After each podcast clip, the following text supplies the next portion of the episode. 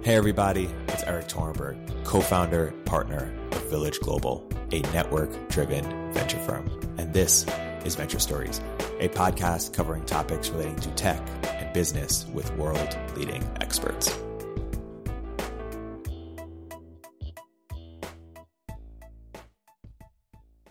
Welcome to the Village Global podcast. I'm here today with Alex Danco. Alex, welcome to the podcast. Erik, thank you so much for having me. Yeah, it's been a, a long time coming. Alex, you have some opening postulations that you would like to introduce. Why don't we start with those? Sure. I figured coming on the podcast, it's not every day you get to talk to the whole village audience. Figured let's talk about something, you know, really big and important. Let's talk about scarcity and abundance you know, this whole, like, what is the point of Silicon Valley? What is the point of the startup industry? Well, we are this industry that, for better or for worse, is like, all right, we are going to make abundance out of everything. We are going to put software into everything. We're going to turn everything into abundance. This is really interesting, right? I feel like we don't talk about this enough, actually, because it has some pretty interesting implications for the ways that we build the future, which is different, and also the end result of, you know, where economic rent gets collected who gets rich? Who doesn't get rich? How is that different than in the past? And how does it rhyme with the past? So I think that's really cool. And then second, I think that a lot of what is happening in Silicon Valley that's interesting is something that we call emergent behavior. And I think many of you are probably familiar with the concept of emergent behavior, but I'd like to talk about that a little bit too, because some of the most surprising insights and I think hidden gems of Silicon Valley behavior that actually explain a lot of the little things that we do you know, up in tech world are the outcomes of some really interesting emerging processes. So I guess some opening thoughts that I might like to talk with you about, Erik, is this idea of, okay, can we understand scarcity and abundance not in terms of supply side resources or something like that, but rather as a function of emergent behavior of consumers and of markets? And two, how can we articulate the emergent behavior of Silicon Valley as the product of, you know, a super sum of a whole bunch of different parts when all of us come together and create, you know, something that we are experiencing today that's so new. Awesome. Let's get into it. Erik, I remember, so when we started talking a couple years back, you had asked me for a reading list. And on that reading list, there were some, we were, we were trading some books back and forth. You know, you shared some good books you'd read, you'd read, I shared some good books that I'd read. And one book that immediately came up you know, pretty quickly was, you know, what do you guys think think of zero to one? What do you think of Peter Thiel's point of view about, you know, everything? Uh, what do we think of Thielism, right? Is for I'm going to guess that probably a lot of people in the audience have read Zero to One. Uh, if you have not read Zero to One, it's really interesting book. It is it's a good introduction, I think, to the Peter Thiel school of thought, which is not, by the way, just be a contrarian about everything. Uh, I would actually call that as a very naive way to articulate the Peter Thiel school of thought. I don't need, I don't know Peter personally, but I have read one book which, like he says, and which I believe is the best way to understand the way that he sees the world and the way that he thinks about things, which is a book called Things Hidden Since the Foundation of the World Girard? by Rene Girard. Yes. Yeah, have you read that, Erik? I've not read it. Oh, dude, what are you waiting for? You should read that book. It yes. is excellent. Uh, it's very challenging, but it's very good. Uh, how does that inform his worldview?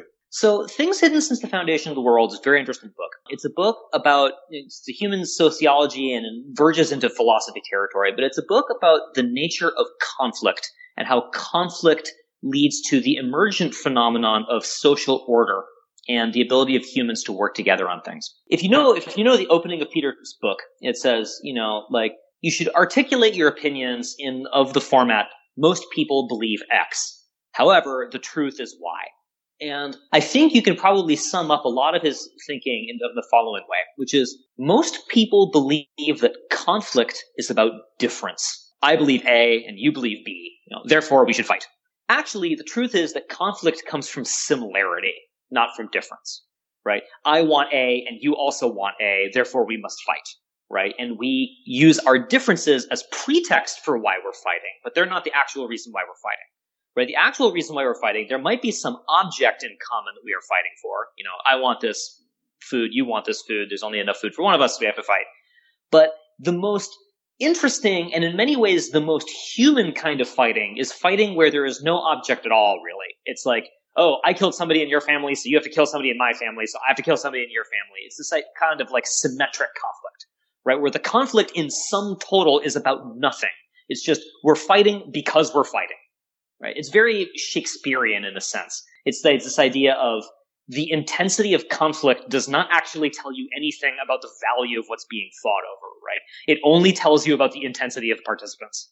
That's all you can find out, right? So when you look at, you know, as, as, as Peter points out in his book, is when you look at business, right? There is a very clear form of conflict that we deal with, right? There are in fact two forms of conflict in the forms of competition, right? There's businesses who compete for customers, and sometimes on the flip side, customers who have to compete for the ability to buy what a business is selling if the business has a monopoly on it. And then on the other side of the equation, there's a less talked about form of competition that is actually equally important to the way the innovation economy works, which is competition in for capital, right? Businesses and entrepreneurs need to compete in order to get capital. And on the other hand, capital may need to compete for the right to get into a business if it's a business that's really hot and interesting. So these two kinds of conflict, right, where it's saying the nature of the conflict does not actually tell you anything necessarily about the value of what's being fought over, but it does tell you something, which is about how much people care about it. And I guess finally, the last sort of Thielism that we'll talk about today is this observation that he throws out in Zero to One that has really sort of stuck with me ever since, is this idea of if you want to understand what's going on, look at what lies people tell and then ask, why are they telling those lies? And it will take you to the truth very quickly. Yeah, my question to you is, how do you wrap them in, in scarcity and abundance? So, I guess, so first and foremost, you could say, all right, like, well, what is scarcity? Right? Well, scarcity implies conflict. If there is a scarce resource, let's say that water is scarce, right? It implies that there are people who need to compete in order to get water. If there was so much water around that nobody felt the need to compete for the water, or if nobody needed any water and there was no reason to compete, there was no reason to fight for the water, then water isn't scarce, right? There's, there, there's not some scarcity. Scarcity implies conflict and it also implies a kind of similarity.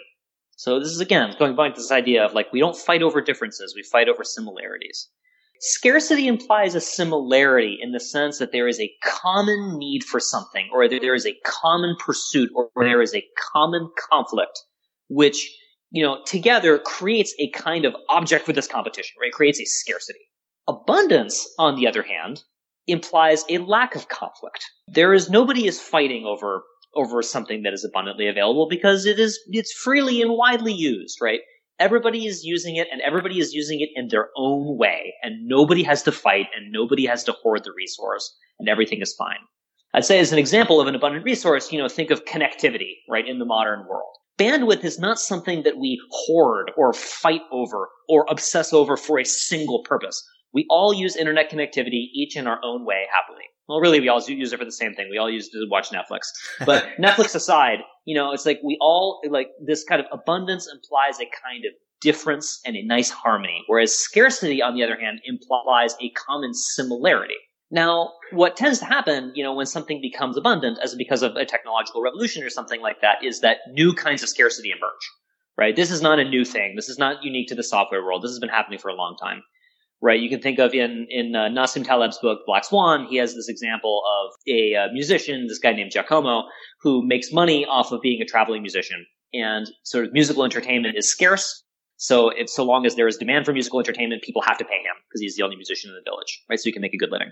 And then comes the advent of recorded music, right? So with recorded music, all of a sudden his voice and his singing ability becomes made abundant, right? Now you can just buy records, they can be mass produced, they can be played X number of times so what used to be scarce has now become abundantly available. So Giacomo's out of a job, but the villagers in this in the town are very happy. Right now, they get to listen to better musicians for cheaper, for a, a wider variety of them.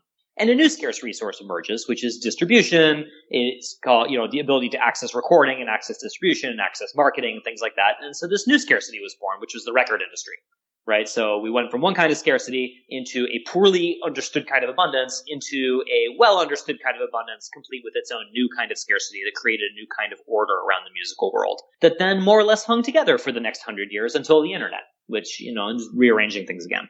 It makes me question who's sort of the, the Peter Thiel foil. Is it like Marc Andreessen who thinks like, or how do we think about, yes the alternative viewpoint. Okay, so the Marc Andreessen versus Peter Thiel dichotomy of thinking is a really interesting one because, you know, if you look at Marc's point of view of, which is kind of, he's sort of the perennial optimist of tech, right? I think he's sort of earned this reputation, at least on Twitter, of being somebody who is very like, guys, like we're all on the same team. We're all on team progress, right? Like software is creating all these, you know, unbelievable things.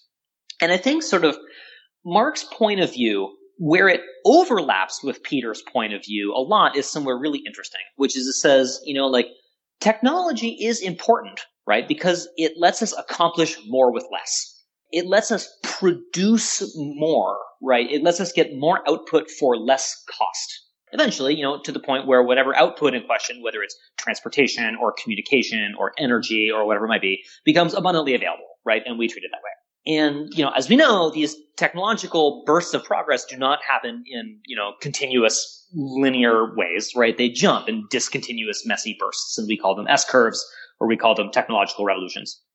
And again, like what's important is that, you know, at the end, some resource has gone from being scarce to abundant, and then we get this big rearrangement of the economy around that abundance. And new scarce resources emerge. It's been happening for, you know, hundreds of years. Now, on this journey from scarcity to abundance, right, we have to answer two questions as we go from A to B. First question is how is it going to work? You know, what's the technology? And the second is who is this for? You know, the market. people say technology risk and market risk when they describe these things, but I'll let you in on a pet peeve of mine actually. I don't like that. Right? It's not risk, it's uncertainty. Right? And so this may be being pedantic, but I think it's important. Describe the difference. Okay, so risk is something you can put a number on, right? So let's say we play a game, which is we're going to roll a six sided die. And if a six is rolled, you take all my money. But if it's one through five, I take $10 from you. That's risk. I can actually calculate my odds. I can put a number on it. I can play the game in an informed way. Right. Uncertainty is oh, unknown unknowns, right? It's, we have no idea what the game is going to be. We have no idea what's going to happen, right? There are unknown unknowns. I cannot put a number on it. So when people say, you know, like, hey, like, there is, like, I want to fund a business and there is some market risk involved, right? That implies we understand the market very well and we have a good sense of the probabilities of whether or not this will work. Market uncertainty, on the other hand, is this market does not exist, right? We hypothesize that it will exist as a result of the internet or something, right? But it doesn't yet exist, right? That's not risk. You can't actually like calculate that. So I, I do think that's a very important difference. And the reason why it's an important difference, like the relationship that this matters for, by the way, is the relationship between investors and entrepreneurs, right? Depends a lot on this subtle difference. If you look at sort of the history back of the innovation economy prior to Silicon Valley and prior to the software world, the fundamental relationship in the innovation economy concerned, on the one hand, you had financial capital, you know, which was controlled by investors.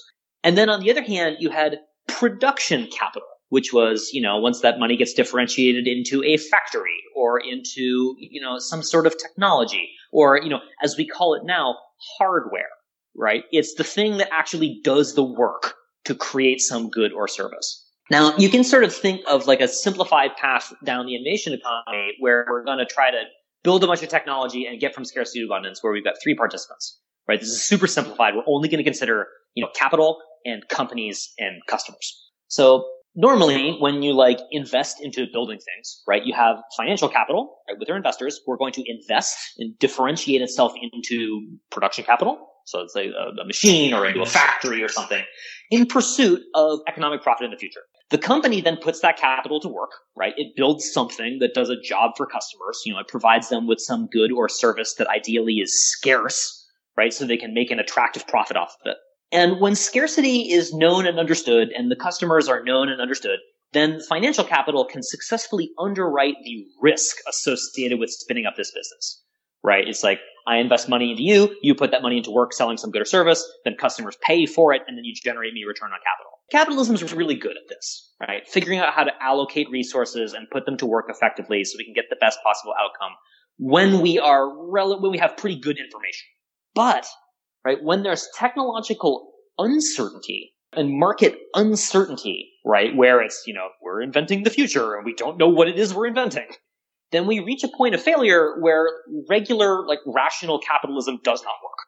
Now, so why does it work? It's like, well, it doesn't work because we have this problem if we're innovating sort of live and on the fly and trying to build the future, which is that more likely than not, like we're going to be trying to build things that are ambitious enough that we want to raise a little bit of capital and get started and learn, right? This is what we do in startup world now, right? You raise a little bit of capital and you build stuff and you learn and you raise some more capital and you raise some more capital.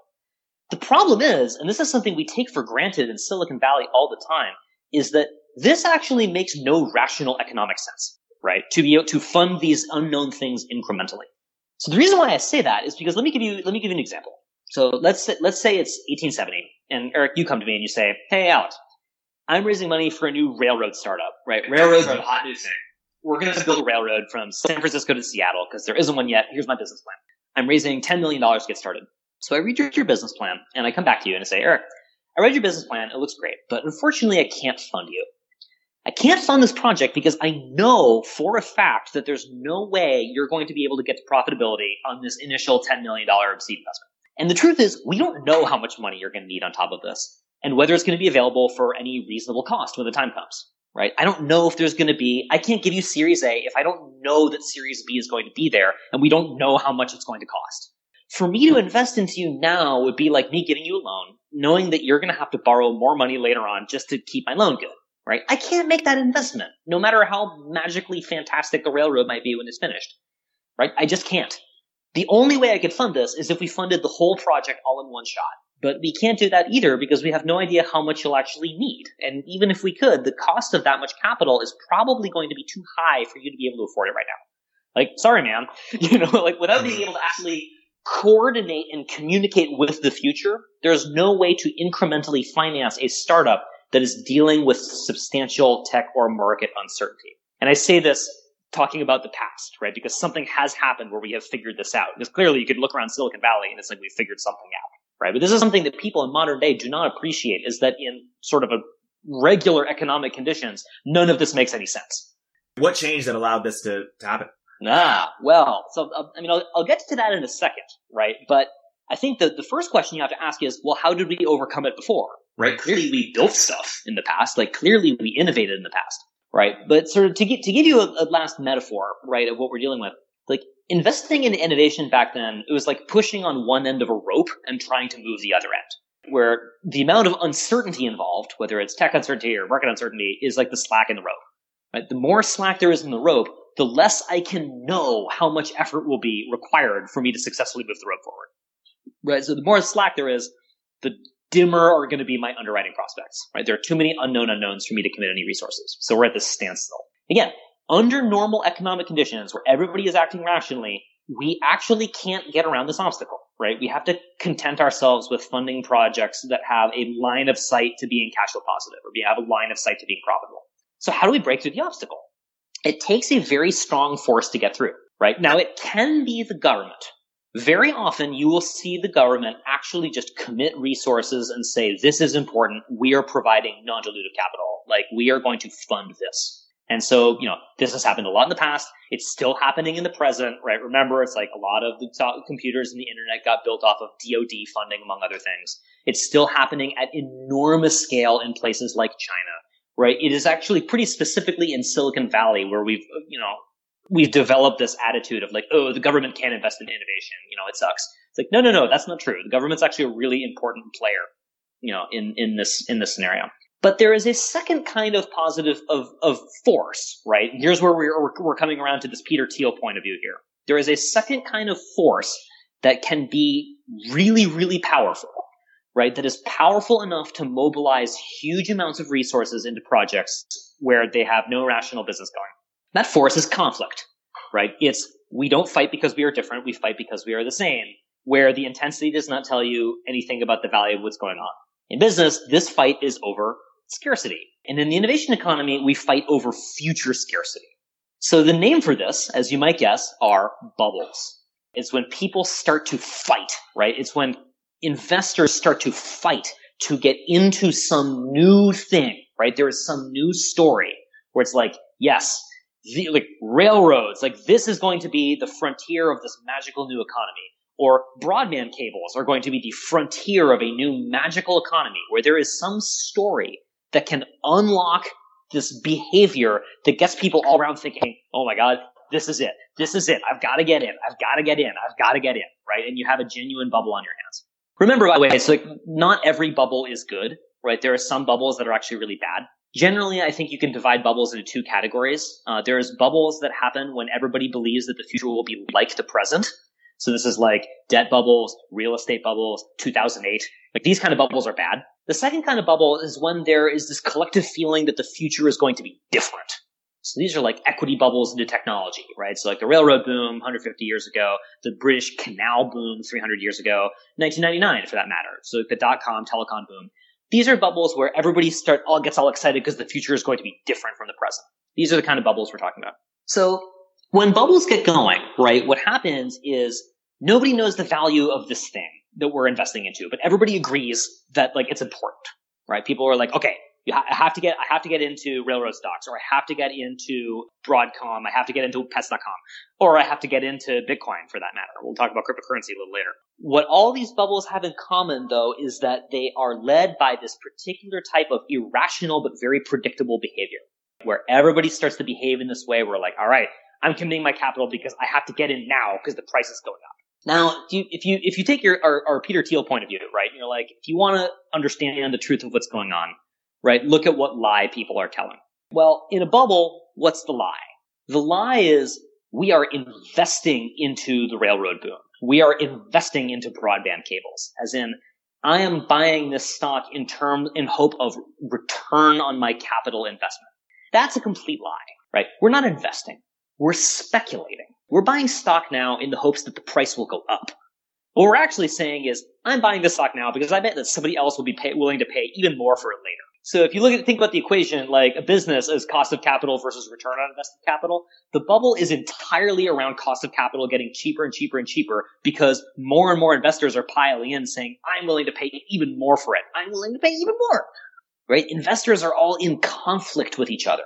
And remember, right, the magnitude of the fighting, right, so how high the bubble is inflated and how cheap capital can get for all these entrepreneurs has nothing to do with this value of the prize right? Which is the return on invested capital will eventually generate, right? We've entered this very, very reflexive environment where everybody is just fighting to say like, oh, I bought the stock at 20 and this week it's at 30. So I'm going to try to sell when it's at 50. But if by next week it's at 40, I'm going to try to get out of 60, right? It's like the actual value of the thing just completely leaves the picture. Everybody only cares about the price. So this is a very Peter Thielian environment, right? We are in an environment where conflict between people has escalated to such an extent that it has unlocked a sufficient amount of resources to funnel them into these entrepreneurs who can then go get to work building all of this stuff that otherwise would not be available to them.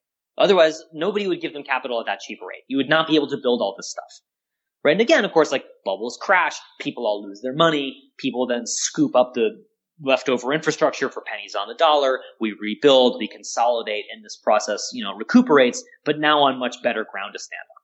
You have situations where it's like all the broke broadband that went bankrupt in 1999, 2000 got scooped up by people like Google for, you know, a couple of cents on the dollar. And now we benefit from the internet being super cheap as a result, right? It really sort of accelerated this to the point where we could actually get things into the hands of consumers, right? And then consumers could tell us like, yes, I am actually using this right? But without this extremely inefficient conflict, all right, this needless conflict over nothing that drove this crazy bubble, we could never have gotten it. This, I think, sort of gets to, you know, before we talk about software, this critical overlap between the Marc Andreessen point of view of like, oh, it's like the, like, the, our raison d'etre for what we do is to put capital into inventing the future and it is going to be great and don't worry about the stuff in the middle, like it's going to be good. Hmm. versus this Thielian, extremely cynical view of all human behavior reduces down to conflict and mimetic behavior. You know, find this really important area of overlap around people fighting and that fighting unlocking critical resources, which is what it takes for us to build the future. Real quick, you have to re-summarize. What's the crux of the disagreement between the Thielian and Andreessen view? Well, um, I mean, I just think of the. I don't. I don't think there actually is a ton of disagreement about this anyway. Like, I think one gets framed as like Marc Andreessen. I think gets framed as sort of a, like a very positive optimist around of tech, And it's like, oh, like all these ideas, we're going to try all these ideas and everything is an experiment and everything is forward progress and everything's going to go this way. Whereas the Thielian worldview is really much more like all of these actions and all of the motivations behind us committing any kind of work or any kind of resources into, into anything is this sort of mimetic conflict driven behavior because we're just trying to get into things because other people are, right? It's like, again, there's this important overlap, which is even before we talk about software, right? It's like, this is important, right? It's an element of human behavior that in, allows us to build the unknown future, which we otherwise would not be able to do. Right? Remember, it's like, in periods where everybody is sober and rational and calm, we can't build these big, impressive projects, right? We just can't, right? It takes a particular kind of irrationality for us to break through this problem. And this leads us to bubbles? Yeah, exactly. So, well, it's again, it's like leaving the government aside for a second, which again, we should never do because the government is always there and helping in all these ways. But it's like, it's these financial bubbles historically that have been the catalyst to unlock all of this capital right? That allows entrepreneurs to go to work building this stuff. So there, for anybody who's really interested in this, by the way, there are two books that I really recommend. The first is a book called Doing Capitalism in the Innovation Economy by Bill Janeway. Bill is, Bill is fantastic. He is both an economics professor out in England, but also have, has been a practicing venture capitalist. He was with Warburg Pincus for a long time has been on the winning end of many very successful VC deals. So he has both knows both the theory and the practice. He's wrote an amazing book called Doing Capitalism in the Innovation Economy, the second edition of which just came out. So be sure to read that. And then the other book is a book called Technological Revolutions and Financial Capital by Carlota Perez, which also talks about this sort of boom and bust cycle at the macro level of how it talks about this sort of coupling and uncoupling between financial capital on one end who is trying to seek return. And then you have these entrepreneurs who are managing production capital, right? They make the actual machines and the actual factories and the actual, you know, like companies that do the real work of providing goods and services to people and how it's this interplay between the two of them that can lead to, you know, this big overinvestment into production during bubbles and then the resulting dividend that gets paid out to consumers once everything goes bankrupt and we scoop up the remaining assets and then we get to work building the future, but from this more fundamentally solid ground, right? At that point, we've actually figured out what the technology is for. We understand to a better degree how users want to use it. We understand what jobs to be done these users have, right? We're just in a much more, we've made much more progress relative to at the beginning of the bubble. So I guess what that brings us to is, well, all that's well and good, but what changed with software then? Because with software, it's like, remember how we went through this whole thing of like, we can't incrementally finance projects right? The with with with the investor dollars unless there's a crazy bubble going on. We can't rationally like incrementally put money into these very speculative technological projects, right? Unless there's complete insanity going on. Well, it's like if that's true, then one of two things must be true. Either everybody in Silicon Valley has gone crazy, right, for us to still be funding all these companies, or two, something has changed, right? And uh, you know, at this point, there, there's a little bit of column A, but I think it's mostly column B something has in fact changed with software that changes something pretty profound about how this all works. And I think so what, what's special about software is two things. One is software as a method of abstraction, and two is software as a way of building networks. So what do you mean by this? Well, when you ask like what's an abstraction, right? Like what is what is it so, what is it software does? It's like, well, software on its own doesn't actually do anything right? Hardware does the work. Software is just this ephemeral layer that sits on top of computers, right? Uber and Lyft is this layer that sits on top of the cars and drivers that actually take you places. Amazon is this ephemeral layer that sits on top of this giant third party marketplace and logistics and, you know, everything machine. If you go write some software you're like, okay, I'm going to create a new software company. I'm going to create a new software project. I'm going to create a new software idea. You're going to make it run on existing hardware and use existing stuff in order to you have, you probably have a hypothesis. You're like, I can think of a new job that people want done. I can think of a new use case for this existing hardware. Again, this is a very different kind of innovation than I'm going to build a new kind of factory that allows us to do more with less. Software is very different than that. Instead, it's I'm going. It's not I'm going to create a new mode of production that does more with less. It's I'm going to create a new way to serve customers and their jobs to be done with the existing stuff we have. I'm going to do it by building an abstraction on top of existing assets and existing hardware and existing modes of production, and then use that abstraction to use the customer's job. So, you know, I'll start with this computer. I'm going to write something to make it very easy for us to use a spreadsheet or video games or email. It's the same computer every time. The hardware hasn't changed.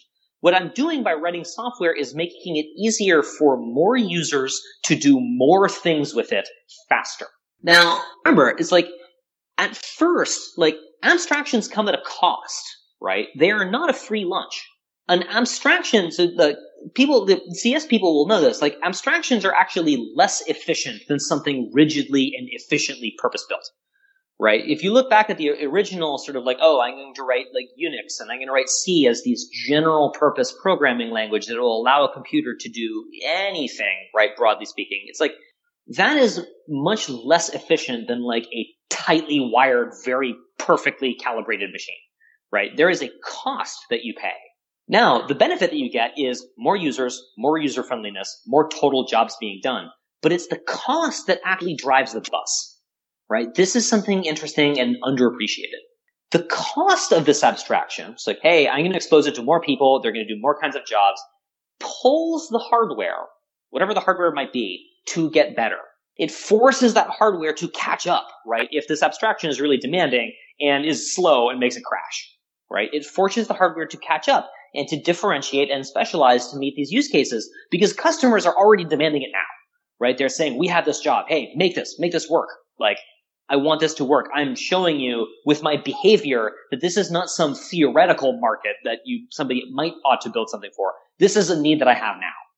So what's happening is that software abstractions, when you just expose them to consumers, helps pull the hardware to get better from this ground truth first user driven vantage point. The hardware makers don't have to guess at much at what they need to be building, right? There's still some unknowns, but there are a lot fewer unknowns. So the ultimate expression of this is Moore's law you know, everybody knows Moore's law, right? This observation slash law that, you know, computing power per dollar, however you want to express it, is going to double every two years. It's like, this has now happened for like decades on end, right? That it should be impossible, right? Moore's law should break some rule. What's actually happening is that Moore's law, there's no law of nature that says that Moore's law has to exist. What it is, is it's a positive feedback cycle that is reinforcing itself. It's saying, hey, here's a chip. I'm going to give this chip or this computer out to consumers. We are going to make abstractions that are more ambitious than we previously could, and those abstractions are going to expose it to more people and more use cases.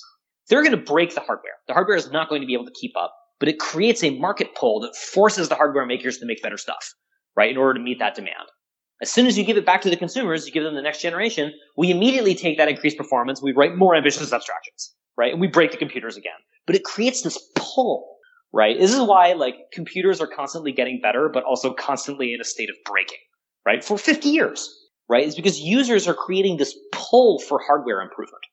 So I guess if you, if you were to summarize this, this sort of in a, in a sentence, it's that unlike before, where we were talking about, you know, these capital bubbles and ways of sort of like investors heard, you know, heard bubble funding innovation into existence. They were pushing, you know, technology into existence software abstractions pull abundance into existence, right? It's like before, you know, we were pushing on the rope to try to move it. Now we're starting to learn to pull on the rope, right? This is a very, very different way of doing innovation and funding innovation that is quite distinct from before.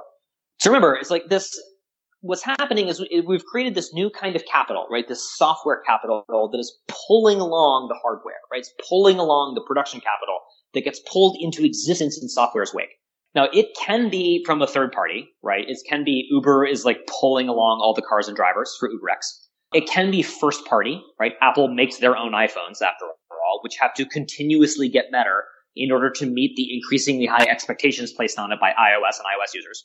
Or it can be a mixture of first and third party, right? So Amazon is a good example of this. Uh, it's very good at pitting it, its third party merchants and its third party service providers like UPS not only against each other, but also against Amazon's own products and their own infrastructure, all underneath this incredible abstraction, which is like Amazon Prime and one click buy. You can be a two year old child and learn how to use one click buy. And then this incredibly sophisticated army of hardware across the world will mobilize to deliver whatever it is that your two year old accidentally bought to you in 24 hours. Right? It's really remarkable. So the second special thing about software, which again is not new to software, but software helped to really flourish our networks. Right? You know, this idea that on the internet, when there is very little cost of finding people and serving the N plus one customer, this idea that you can have software that becomes more powerful and more valuable as users join and use the network. So, you know, I'm also using the word network pretty broadly here to mean anything that has network effects. Right, so aggregators and platforms, bundles and marketplaces and various kinds. So this combo of apps, so basically all the buzzwords that people use when they come and pitch startups, right? You know, entrepreneurs learn real fast what investors want to see. So like this combo of abstract networks, right? I'm going to use existing hardware to do more jobs for more people.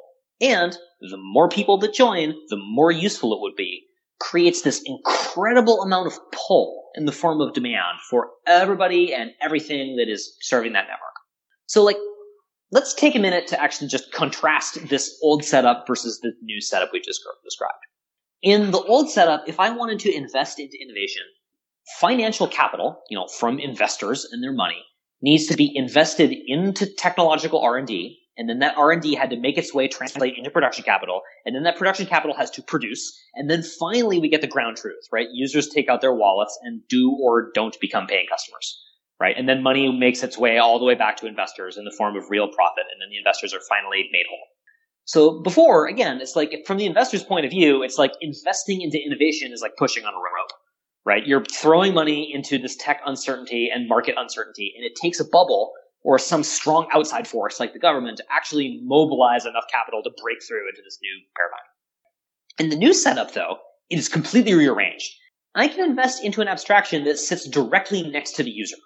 It takes this users that is here now and have all kinds of jobs they want to do now, right? And say, okay, how can I reshape what's already available in order to do this job for you and then force that production capital to evolve in order to meet the increasing demands that I can place on it. Everybody should picture, like, you know, imagine picturing like a little diagram on a piece of paper where it's like going from left to right. It used to be financial capital invested into companies that made things that went to users. Now it's like going from right to left. It's like users can interact with a network that then take things out of the production capital, right? So we've rearranged things pretty substantially. So when I build sort of this asset light software company, and the software network, I can get immediate feedback from users as to whether what I'm doing is working or not, as I and benefit from network effects, and then have all of the hardware follow me. Now, so remember how all that uncertainty and that sort of delay between investment and return was like slack in the rope, where before that slack in the rope was our enemy?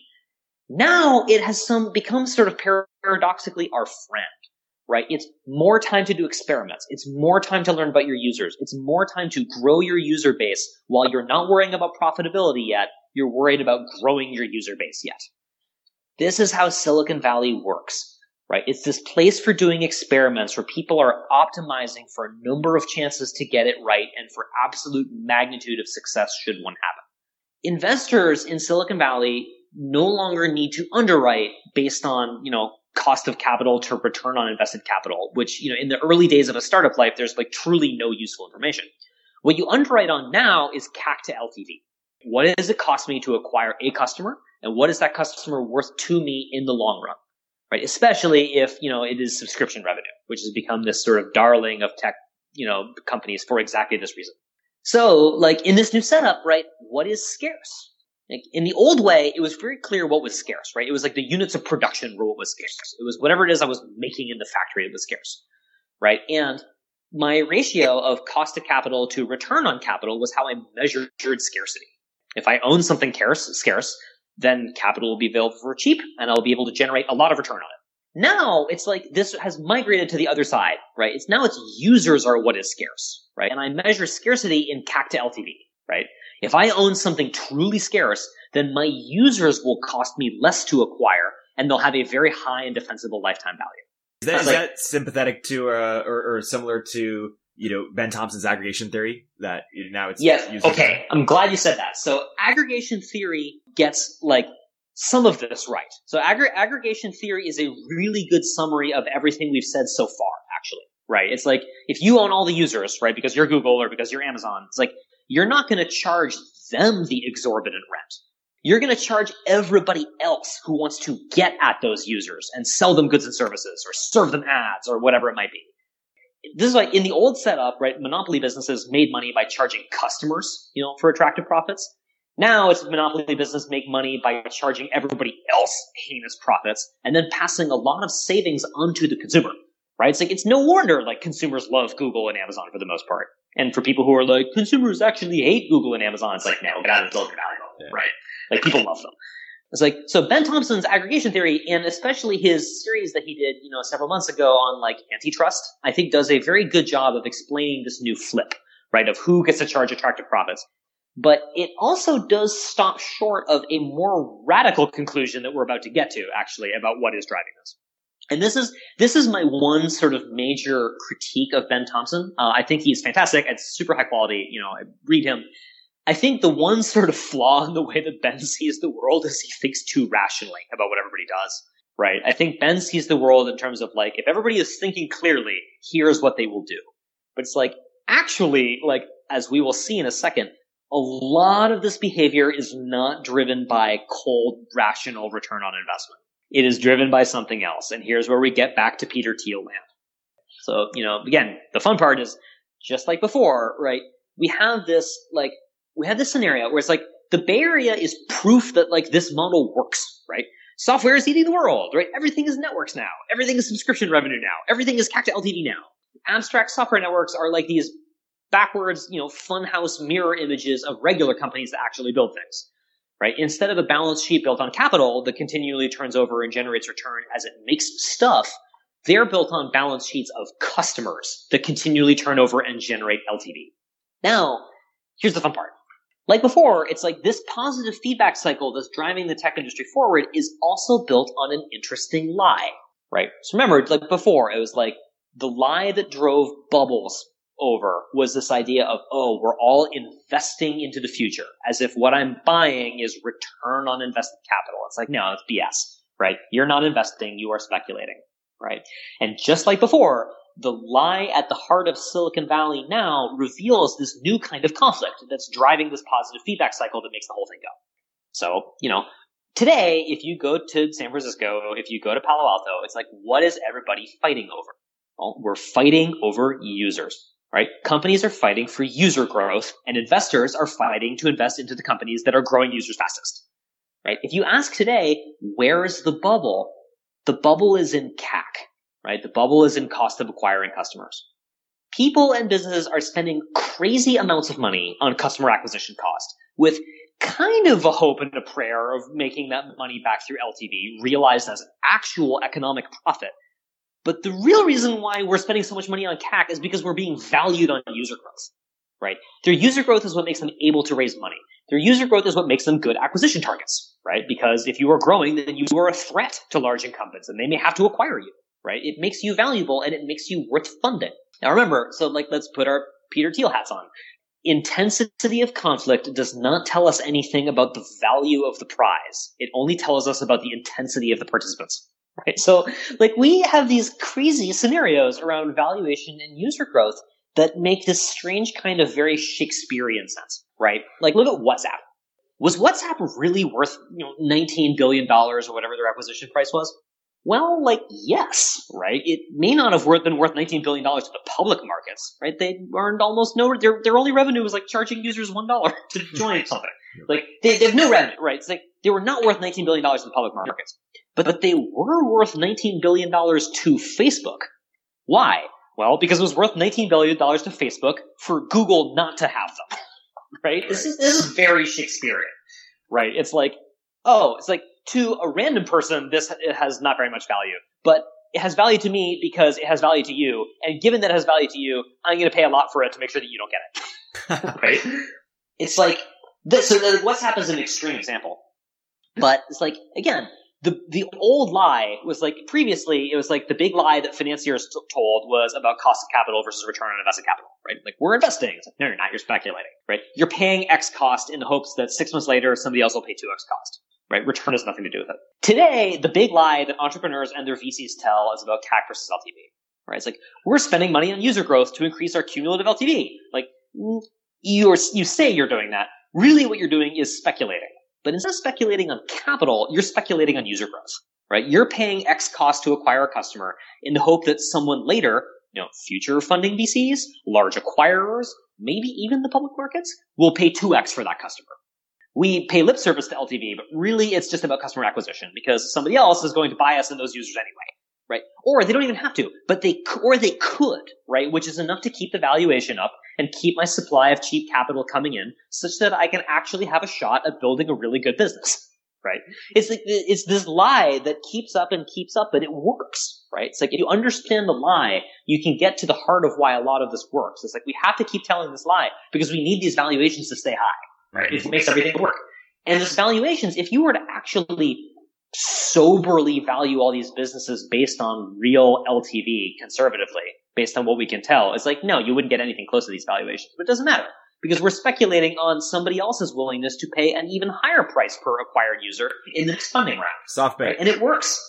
SoftBank can come in and be kingmaker, right? Or it doesn't even have to be SoftBank. It just can be like large mutual funds can come in remember a couple years ago, it was like T. Rowe Price came in and like mm-hmm. did all these investment rounds, and then everybody looked at you know companies whether they're getting marked up or marked down per quarter until people realized that didn't matter. So again, so what's important about this is that like in the end, we also get to abundance, right? But we get there in a really different way. In the old, is like we, it's like we created these bubbles and they pushed tech and S curves into abundance, right? Now what's happening is that we are going from scarcity to abstraction, and then that abstraction is pulling into abundance into being. Right? Users are pulling everything along. They're pulling the capital investment along, they're pulling the hardware along, they're pulling the whole third party ecosystem along. And one day you look around and you realize, oh, it has worked. It's really, really interesting. So again, it's like, you can think of it as like, up until relatively recently, we knew how to do push innovation right? But we didn't know how to do pull innovation. Now it's like we've learned this other way to economically allocate capital into the future, which is this idea of investing into software abstractions, then pulling everything along, right? Like I think that's really, really cool because it gives us this complementary way of saying, okay, we do not know what the future is going to be. And we have to invest in it with people's money that is not ours and to whom we owe a fiduciary responsibility. So how are we going to invest in this stuff anyway? Well, like these are the answers, right? It's like we are kind of innovating on how to innovate, right? We've learned how to pull the rope, right? All based on this sort of like, yeah, it used to be that we had to pull this very speculative lie around, you know, cact- uh, around a cost of capital to return on capital in order to make capital cheaper and cheaper and cheaper in order to put it in the hands of entrepreneurs. Now it's like we've recreated this whole same kind of idea, but on the customer side. It's like customers have become what is scarce. CAC to LTV has become this new equation by which we evaluate the engine of these startups and whether they're working or not. And everybody says that they are buying LTV when we invest into a company, but really it's like you're paying a certain amount for a cost per user because we believe that in the future those users will be even more valuable, either to us or someone else. Hmm. and so, re-summarizing a little bit, you know, now it's it's uh, aggregation theory. Users matter. Users are, are scarce. The big lie is is around mm-hmm. CAC. Um, uh, back then, you know, pre, you know, uh, Web 2.0, it was uh, capital is scarce. Um, I, you re-summarize pre-aggregation theory and how that change happened, evolution happened. Yeah. So again, I guess like it's like before software, right? It's like what was scarce was the unit of production right? And if you want, so the unit of production might have been like a factory that makes cars or a railroad that transports people or electricity that you use to power your house or whatever it might be. And the way that is like in that critical period where after we had discovered this new technology, but before and during its actual deployment and like build out into the world, the way that we were able to actually allocate dollars into this thing was it had to be by pushing it forward through, right? There was no other way to do it. Now, like with software and with the internet and with abstractions and with networks, it's like you no longer have to, it's like instead of saying, I'm going to invest all this money into hardware, and then like hope that the hardware works and hope that users use the hardware. I can say, I'm just going to make an abstraction on top of hardware that already has. And I'm going to get all the users because I believe they want this abstraction. And then I'm going to, because I own all the users, force all of the hardware or force all of the third parties or force everybody else to then come along with me. And I will steal all of their attractive economic profits. And the way that I am going to keep up this attractive position is by passing on most of those attractive economic profits to my users, right, in the form of surplus. Right? Again, this is why people love Google. They're getting a phenomenal deal. Right? This is why people love Uber. They're getting a phenomenal deal. Right? It is much less good for the production capital, right, for the businesses on the other side of the API. It can suck a lot. Right? But this is this new state of being we've made. Now, by the way, so before we go into the next section, I think what's interesting about this is that I think in the last sort of, post 1999 2000 when you had sort of this next era of company building that i think really was sort of defined by facebook as like the biggest example of like oh we're going to move fast we're going to break things we're going to make these abstractions we're just going to grow users we're going to like create this incredible network of users and then that will make us super valuable and then that on its own will give us this titanic power and then shape the world around us. It's kind of the epitome of pull innovation I think what's happening now is like now we're seeing all of these other new projects that people are working on that are actually like that are quite capital intensive, that are very sort of these heavy businesses that are not just sort of light social networks or light search engines or things like that. It's driverless cars, right? It's lots of biology. It's lots of projects that do need huge amounts of dollars to go in and are going to get truthfully pushed through because it's way, way, way too early to be able to actually put them in front of users. What's cool about that is that these projects are largely being funded by the tech giants themselves. This is really neat. It's like, why is it that it makes sense? So it's like, it, like, so Facebook aside, it's like, it genuinely makes sense for Apple to be working on self-driving cars and for Google to be working on self-driving cars and for Amazon to be working on self-driving cars and for Uber to be working on self-driving cars for that matter, even though all their businesses are really different because what they have in common is they own lots of users. Right? And it's like, if we can actually successfully stuff all this capital in and create these big technological breakthroughs, it's like we know we will be able to put them to work. Like that, it's like I don't think that's a surprise to anybody, right? If Apple actually can build a self-driving car that works, they will have no problem making money off it, right? Same for any of these things, right? So it creates this new way of closing the loop and saying like, all right, like here's a great way of recycling all of these incredible profits that we are making on the back of this innovation that we've successfully pulled forward. Now we're going to recycle that into more things that might be harder, right? And then further cement this position by saying, all right, now we're going to deeply vertically integrate into these very, very, very hard technical areas because we and we alone have the capital and the patience and the perspective to be able to now start to push, you know, capital dollars through. Totally. Right? This is what makes these big tech giants so scary, right? Is the prospect that they might be able to pull and push at the same time. Right? Same with SoftBank, right? They can pull and push, given that they also own all these networks. VC backed startups are legitimately a very big threat to these giants, but we can only pull, right? We can't push. We don't command, you know, tens of billions of R&D capital, right? Google does, right? But we don't. So, I mean, what, another way of summarizing a part of what you mentioned is it used to be that Consumers paid the rent, uh, capital reaped the surplus. Now production capital pays the rent, consumers reap the surplus. Somewhat thanks totally. to Red Red Queen's race. I, I think the mm-hmm. uh, but one, one thing we, we talked about earlier is you mentioned that you know there's so much consumer surplus, but some of that dividend ends up inflating the price of positional goods like housing and college degrees. It shows up in in different areas. Can you talk a little bit about that phenomenon? Oh boy it's like an interesting corollary of all this is, and this is this is a bit of my own speculation, so don't take this too much to the bank, but it's something that I've been thinking and worrying about for a little while. Is okay. People over the last 20 to 25 years have been wondering about have these two twin things they've been worrying about. Thing one is, hey, our productivity like at least measured on the basis of technology and our ability to do more with less with computers and with the internet and all this stuff is going up year after year after year. Why aren't we all rich? Right? Why are we all still working five day weeks? Right? Why are large numbers of people still like struggling to afford, you know, living expenses and make the rent? Right? Like, why hasn't all of this consumer surplus that we should be getting making us live these lives of leisure?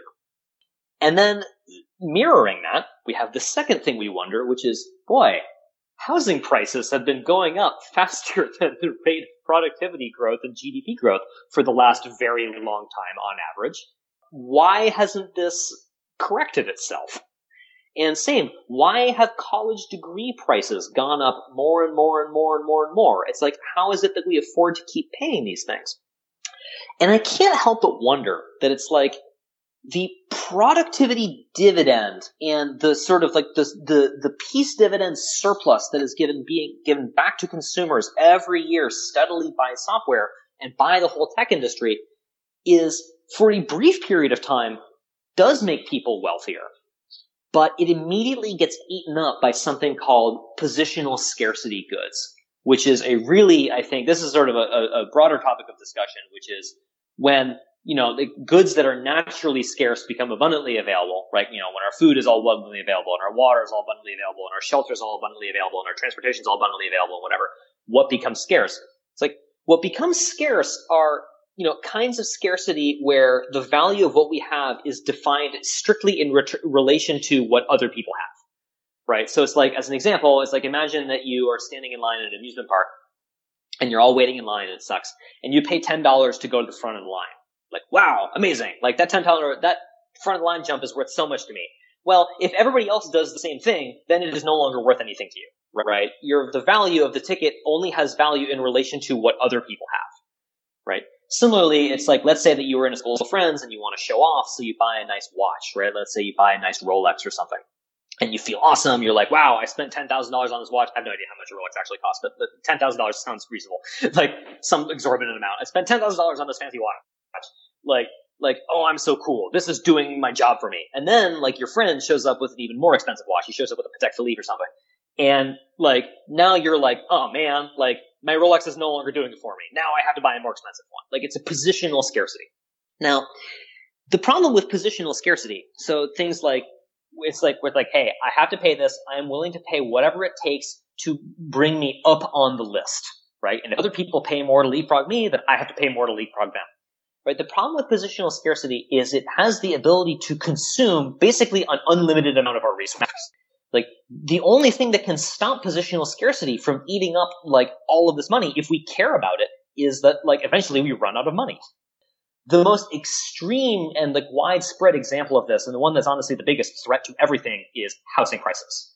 Right? This should be no surprise to anybody who has ever been to the Bay Area or you know any major city, which is that prices of housing in major cities and major hubs has just gotten completely out of control right? Because what you're buying is this positional good around things like one, it's like you want to live in certain neighborhoods, but like the more mundane explanation is honestly things like traffic, right? It's like you have to live within a certain radius of where everything is going on. And if somebody else moves in earlier than you, then they are going to be in front of you on the highway, right? So you create, and especially in a, in a regime like San Francisco's where we are not building any new housing, right? It creates this terrible effect where it is able to consume almost an unlimited amount of our money, right? For the desire to be like, oh, like I have to be in here because other people are here. And because other people are here, I have to pay more. And this is why housing prices can get bid up more and more and more and more and more. It's like, it's not because of any underlying value, right? It is not because of any economic productivity that the land generates. It's because the role of the land is to exclude other people from being on it. Same thing with a college degree. It's like if you want to spend fifty thousand dollars a year to go to Stanford, right? It's because most people do not go to Stanford, right? And you have purchased some, something that is positionally scarce, right? Now, if somebody else, you know, if all of a sudden there were like twenty thousand people were admitted to Stanford, it's like the price of that Stanford degree would probably go down, or the price of the Harvard degree or whatever would go up, all relatively speaking right? It's like you're just buying a place in line that only has value relative to other people's place in line. Now, the, the, what sucks about this is that I really do worry that so you know, uh, land and housing prices and rents and college education is another one where it's just like these types of accelerating costs of positional goods are just going to eat up all of the you know economic gains that we are trying to deliver to people right it's like tech industry is delivering this fantastic wealth in the form of surplus to people all over the place but one, it's doing so at the expense of all of the workers and all the production capital and all the, you know, goods and services and industries that actually do the real work. So that's not so great. And two, the gains that like you know the, the the dividend that is given to us in the form of we pay less money for more stuff is eaten up by the fact that our disposable income now has, just has to go into paying college tuition or just has to go into rents that are getting higher every year. We don't actually get to enjoy any of the, any of the benefits to it. It just goes to the landlord, right? It's like meet the new landlord, same as the old landlord, right? It hasn't changed. Mm-hmm. In, in conclusion, I think that sucks. Yes. It's like it's like if you care about the impact of tech on inequality and prosperity and well-being and general civic happiness, like that is what I would pay attention to, right? For people, it's like figure out what to do about all these positionally scarce goods that are eating up all of the good, you know, surplus that's getting created. and this, this is what people talk about when they talk about cost disease, right? Or elements of that. when they talk about cost disease, so it can be. I mean, cost disease is interesting. So cost disease, I think, does describe many aspects of people use it to talk about um, higher education a lot. It's like, why is it that college degree costs more and more every year? And I think that's a big element to it. So when people talk about cost disease, I think so. Cost disease, or, or cost disease, for people who aren't familiar, is this observation that there are certain subsectors of goods and services, the most infamous of which being healthcare, that tends to get more and more expensive every year you know, as opposed to the general trend of goods and services, which should either, you know, stay the same or get less expensive as we make technology gains and efficiencies and things like that, right? So the price of, you know, a trip to the ER room gets more expensive every year. A college diploma gets more expensive every year. In the case of healthcare, right, I don't think too, I think healthcare is a genuine case of cost disease that has to do with all kinds of complicated factors because healthcare is insane in the United States. I mean, I'm Canadian, so we have single payer healthcare that works, so blame me. But again, healthcare in the United States is just, you know, you should talk to, you know, our healthcare partner at Social Capital, Kristen Bakerspoon, about this. She will educate you all day and knows everything. Uh, and I do not. But for something like education, it's like, yes, I do actually believe that there is a component of education, of higher education, that is getting more expensive every year. Because if you look around college campuses, it's like the amenities that are being provided are getting stupidly nice. And like the dorms are looking really nice. And like there genuinely does appear, at least to my uninformed eye, like there is more money being spent genuinely on delivering this experience. But I also think that uh, that too like comes back down to a positional thing because it's like people go on college campus tours and they're like, which one looks more prestigious? And it's like, well, it's the one with the nicer stuff, right? Like I do, I do think it's all part of just making sure that like you keep your ranking up, right? Making sure that like if I was number 49 last year in U.S. News and World Report ranking, then I can't dip back below 50, right? And if other people spend more money on new squash courts, then I have to spend new money on new squash courts or something. So that, so in this way, I think that like, I think that uh, positional scarcity accounts for an element of Baumol's cost disease. For real estate, I don't think there's any Baumol's cost disease there at all because the cost of building a house has stayed about the same, right? So again, in order to actually look at the real cost of building a house, you have to look at the cost of building a house in an empty field in South Dakota, right? Somewhere where the price of the land is not very high and the price of building a house will mostly just be the cost of building a house, right? If you look there, so outside of in cities where you have land and zoning and all this complicated stuff, yeah, the price of building a house has stayed more or less constant for the last couple decades. It has not inflated. What's inflating is one, the price of land, right? That's not a cost disease phenomenon. That's not some big mystery, right? It's just straight up positional scarcity. And the second thing is like it's more expensive to get permits. It's more expensive to do bureaucracy. It's more expensive to do zoning. That has a cost disease element to it. But mostly I just think it's like, well, the world is more complicated and it gets slower, right? That's just how governments and bureaucracies work, right? It's like the more complicated, more entrenched they get, they just got to become more costly to use. You know, that's not new. Zooming out, did we do enough justice to your concept of, of emergent behavior and how Silicon Valley is an example, or did we cover it via other means? Oh, I, th- I think we I think we talked about it a bunch. Uh, I think just when, when you when you think about emergent behavior, just as a general rule, I think what's fun is to say like, let's like is is like what on its own would not exist if it were just like an isolated small number of people, right? Like for instance, like bubbles are not a phenomenon that happens because of one person. They are a collective hallucination that happens because everybody is all getting in on something. Like again, this whole idea of us creating these insanely inflated CAC to LTV ratios because that is what keeps valuations high and high valuations are what makes these companies dangerous because they can raise money and keep growing and therefore have to get acquired, therefore justifying those insane valuations. Right? It's like that is an emergent phenomenon. Speaking about mass hallucinations, by the way, we probably do have to talk about cryptocurrency well, I, was about to get. I was about to get it. I was about, we nice do segue. have to talk about Bitcoin if we're going to talk about networks and monetizing networks. I, I, is- yeah. I was about to segue. I was going to say, we mentioned earlier uh, how you know people are. You know, there's so much consumer surplus by by Google and Amazon and Facebook. uh, uh, You know, and people outside of the valley, uh, or the average person, you know, loves it. But at the same time, we're so scared of those networks because of because of their ability to you know pull and push. You know, Mhm. enter crypto. you know, a lot of people are saying that they're trying to crypto can fix some of the, these problems. Where, where do you see it? oh boy. let me let me let me let me ask you this, Erik. Let me let me let me flip the question a little bit. So you've had a lot of people, you know, come on the show. You've talked a lot about crypto. What do you think is the range of the spread of people in terms of overall bullishness versus bearishness on crypto? And then part two would be how do you think they separate between what they feel is important, right? Do you have like in terms of some people are over on the oh like what matters is good cryptography, right? You don't it doesn't need to have a token, it doesn't need to be public proof of work, right? What matters is good cryptography, and that you know can be do you call whether you call it a private blockchain or whatever. Then you have other people who are like, no, what matters is that this is a new way to monetize networks, right? This is you know this is the Chris Dixon piece on uh, the business model for open source, right? This is everything Balaji writes. This is, you know, this whole way of like, this is a new economic phenomenon. What overall is sort of the spread of your guests and their overall enthusiasm, and how has that changed in the last, you know, period of time?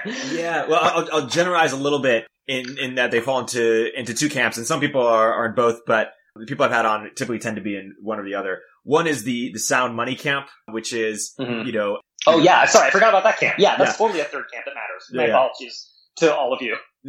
Don't don't dox me. totally. yeah, that's the, that's the worst crew to upset. Yeah. That's true. And that's the loudest crew, you know, Bitcoin Yeah. maximalists, um, you know, Mhm. money that can't be controlled by government. Governments can't Yeah. inflate, confiscate money. And this, you know, sort of going back to the golden era of the gold standard. And I would say that is most in vogue right now with, uh, with Ethereum prices dropping and, and a lot of these projects. it, it- we've reversed from like blockchain, not Bitcoin to Bitcoin, not blockchain. Not blockchain. Yeah. Um, and now it's you're a contrarian if you're if you're bullish on ETH right now, or bu- bu- and even just blockchain applications. You're not super loud because there haven't been any yet, or even Uh, aside well, from so full full dis- full disclosure is uh, I am still long ETH, but that partially may be due to the fact that I lost my two factor on Coinbase when I got a new phone, so I can't sell it even if I wanted to. right exactly. So there's your there's your disclosures. There's your disclosure form for Totally. your, your skin in the game yes, attributions. totally. Okay, so like going through this, it's like we should pause for a moment and appreciate that if it turns out that this whole idea of Bitcoin and blockchains and tokens as a way of, you know, storing and capturing value, like the whole, what, what started as this big Bitcoin vision that has since grown into everything. If it turns out to have been a giant hallucination by everybody, right? If that's what it turns out happens, you know, 30 years from now, we look back at this, then you could not have invented a more perfect way of articulating the particular way in which the internet has changed the way we think about making bets on things, right? I would like to point that out. Like, even if Bitcoin goes to zero, even if everything goes to zero, we will have learned something super interesting, which is if you think about, so this is like, I've drawn this on many whiteboards. So audience, try to imagine this with me. Imagine I'm drawing sort of a, a line from left to right, which is going to be an axis. And on the left hand side of the axis is going to be, I want to invest money betting that the future will be like the present. And then on the right hand side is I want to invest money betting that the future will be unlike the present. Right? So, you know, on one side you've got Warren Buffett, on the other side you've got Marc Andreessen, more or less. Now you look and you say, okay, what is going to be the mechanism by which I will, you know, invest, right? What is, what is the right method of capital allocation? Well, if you're betting that the future is going to be like the present, right? I bet that the future is well understood. I bet I understand the parameters of the future. I bet I understand to a reasonable degree what my risks are.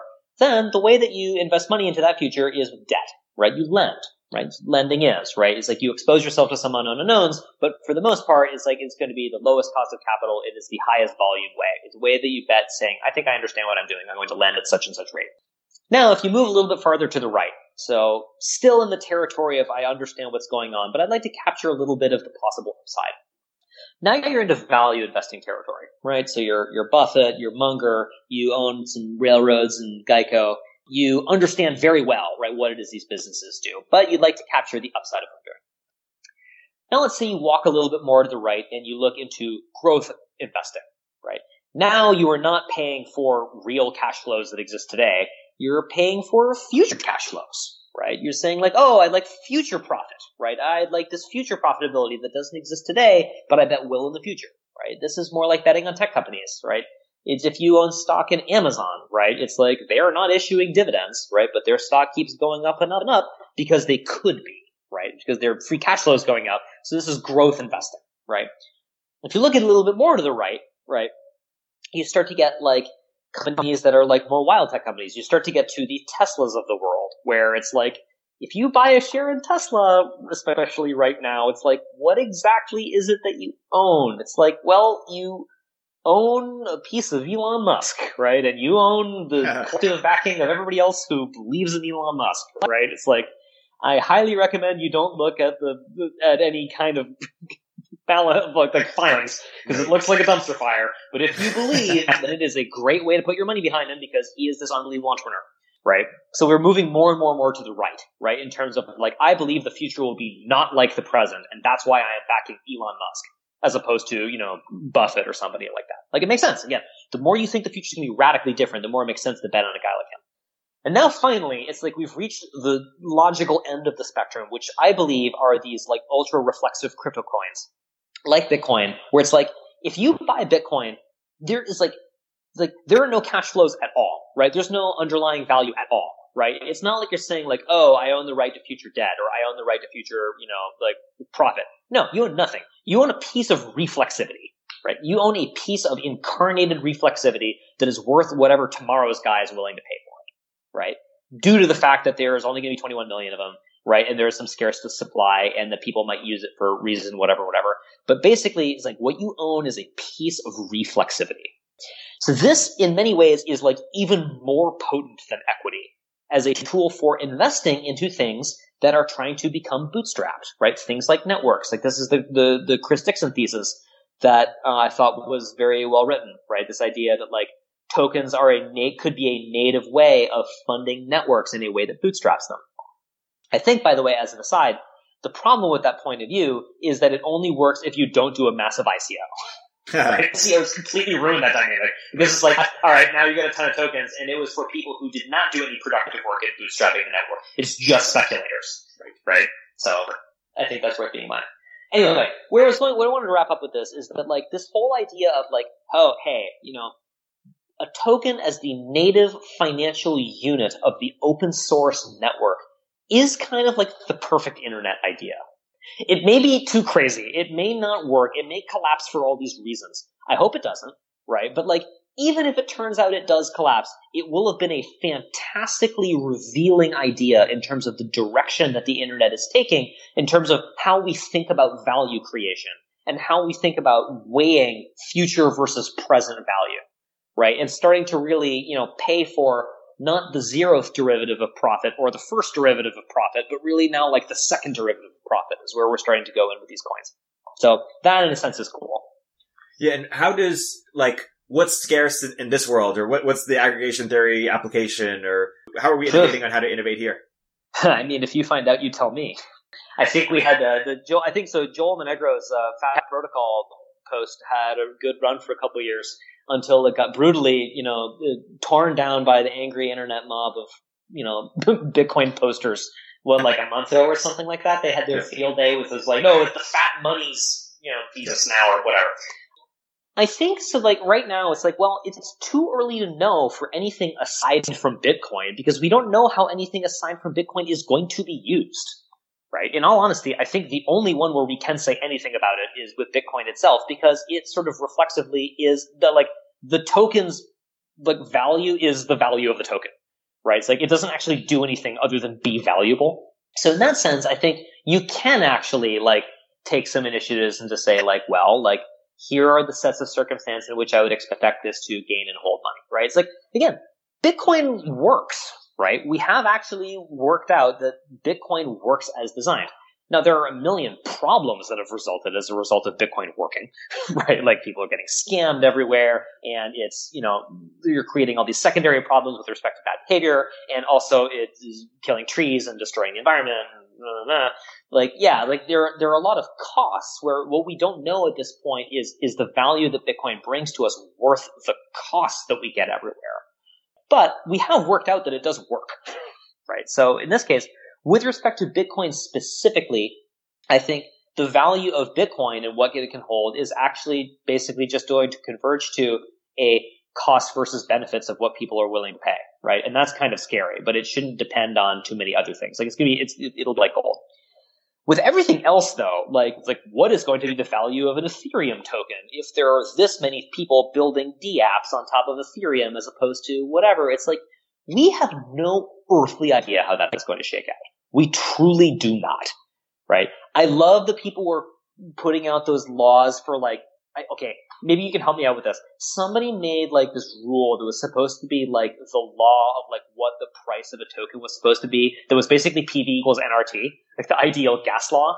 It's like if this, there are this many tokens and it's at this pressure and it's at this temperature, where temperature equals inflow of money and pressure equals the hash rate. Or, I don't know. It was, it was something crazy where it was like it's literally like somebody who like pointed to a textbook. It was like I remember that. Yeah. Like it's PV equals NRT. It's like no, you just made that up. But, but it probably got you know hundred thousand likes. I don't know. Yeah. like look, that's clever. I don't know. We're yeah, definitely still trying to figure out, you know, valuation mm-hmm. of, of, these things. I think, you know, one thing people say is, you know, your, your, you know, or Marc Andreessen's concept of software is eating, eating the world. And, and your sort of, uh, you know, addition to that is not that the whole world is going to be made of software, but that the whole world is going to start behaving more like software. I'm curious yeah. if, if crypto brings, is it like markets and everything and just like, how does it, that change or does it just accelerate what's already happening or? Remember, so you, you had this this uh, thesis that was put forward by Parker, right? Which is the idea of like, if this works, it will suck all the value out of everything. Yes. Right. It's like, well, listen, if you want to look for the villain that is sucking all the all of the margin out of everything, it's like, let me introduce you to uh, Amazon. like, you don't need a blockchain for that. What you need is like a supremely executed platform business that then sucks away every margin out of everything and returns it in the form of consumer surplus is like because I trust Amazon, right? It's like AWS is the villain that people are saying that these blockchains are, if that is the thing you're worried about, right? right. I think part of the reason why people say that, though, like it, it's sort of, it's like I say that like half yes. In seriousness, no, I think you have a lot of people who say like, oh my god, if we actually figure out distributed trust, right, then this whole industry that is built on trust will all go away, and that's some massive sector of the economy like that will result in GDP destruction or something. It's like, well, first of all, like blockchains do not provide trust, right? They provide proof, which is not the same thing as trust. Second of all, like you do not need a blockchain for this. It's like if you what you're worried about is like, oh, like better proof is going to eliminate a lot of middlemanery. Well, like you don't need blockchain for that. You just need good cryptography. And that, fortunately, is something that is happening in the background anyway right? There are awesome teams of security people and awesome cryptographers who do not do any blockchain related work, who are actually making profound progress on this kind of thing, just in terms of our ability to trust each other and remove friction in a, you know, way that maintains integrity out of any kind of transaction or any kind of interaction. You do not need a blockchain for that kind of stuff what ha- may happen in the reverse, however, is what happens when you introduce, you know, tokens into the, the equation, and when you start talking about public, to- you know, public blockchains, and whether it's on proof of work or whether it's on proof of stake, or in any of these open source systems where, like, the token itself and the value of the token and the pursuit of that token in incentivizing miner behavior or whatever is integral to the, is, you know, crucial to the integrity of the network. It's like now you've just introduced so much mess to clean up. It's like, I am not worried about it being net GDP value destructive ever. Right? Like, you just introduced so many problems to this scenario we're going to have to clean up. And it may all totally be like net positive, right? I'm actually pretty excited about this stuff. I think it's good. But I think you can sort of put it this way. It's like, somebody told me this once. I can't remember who it was, but it's like, there are two kinds of people who think a lot about software. The first kind thinks that software in the long run means less lawyers, and the second one thinks that software in the long run means more lawyers. I think I'm. I think I used to be in camp one, but now I'm in camp two. The longer I spend around this stuff. And so- Which one would you say you are? Well, I'm, I'm still figuring that. Let me, let me try to understand, unpack that analogy more. So, say say what that means for there to be more lawyers, and, and what what shifted for you. So okay, so the software means less lawyers versus software meaning more lawyers. I think so. Again, it was it was said kind of half uh, in jest, but this idea of like, oh, like tech makes things more like efficient and it is very precise and it eliminates a lot of uncertainty because it's digital and precise, you know, whatever that means. I'm using the word precision here tongue in cheek on purpose, right? Because it's like people who look at software and they're like, oh, it makes things very exact. And that therefore must create a lot of resolution and like non-conflict. It's like, no, the exact opposite happens, right? More information creates more conflict, right? Not less. It's like, yes, if you create, you know, a version of the digital, like, look at fake news, right? It's like people were like, oh, with the internet, we'll be able to validate whether things are real, like, in real time. It's like, or actually, you'll have a hundred different competing versions of the truth, right? It's like a hundred percent the second one is what happens. So you need, like, in the end, it's like, it, it's like, imagine it saying, like, pre-software, it's like, yeah, it's like you needed to have lawyers because people you needed to figure out what was correct and like what was agreed upon. With software, it's like yes, you get a lot of efficiencies in terms of you get a lot of precision and you get a lot of fidelity in copying numbers and pasting them back and forth. But the problem is that you have now a thousand times as many numbers, right? So it's like in the end, we made a lot of work for lawyers. Back to Parker's argument for a second. I'm trying to st- Yeah. steel man it. So I think he's saying, Yeah. hey, you know, take something like Dropbox and and, Filecoin. It- Dropbox is, uh, you know, middleman. You know, it's a ten billion dollar company or whatever, you know, whatever it is now. They, uh, I did famously say that they were going to die. Yes, So I may not be that. the world's foremost expert on this. yeah, totally. So you, um, well, I think you were right about Slack. Hi, Dropbox. Yeah. Yeah. Uh, so uh, I think Parker would say something like, "Hey, if if Filecoin, if we're really disintermediating middlemen here, wouldn't that value mostly be passed on to consumers? Like, wouldn't it be a smaller market, but Filecoin captures all of it? Like, what makes us think that your Filecoin is going to be worth ten billion dollars? Like, and, and is it is it a better world if it's actually worth like two hundred million dollars? Okay, well, I guess I would put it this way. It's like one, I feel like Dropbox itself like passes on a ton of value to its customers, right? Like Dropbox is a fantastic product and you get a lot from it. Right, right. There's a spectrum. much, right? It's like it's like, but let's make sure that our reference point is set correctly, which is that Dropbox does this really useful service. It eliminates a lot of friction that previously you would have to pay a lot more for or experience a lot of pain for, and they make it available to you for very cheap. Now with Filecoin, it's like is our prediction with Filecoin that it will be like that, but even more so? I'm not sure. Like, Filecoin has to do a lot more work than Dropbox does, right? It's like the cost of decentralized, you know, porn storage or whatever's on there is going to be significantly higher than the cost of Dropbox being able to do it all in a technologically sensible, centralized way, right? Like, Filecoin has to have. I, I, again, I, I don't honestly know exactly how Filecoin does their stuff. I assume it works, uh, but it's like I would think that there is a very large and considerable ongoing expense associated with making Filecoin actually function, right?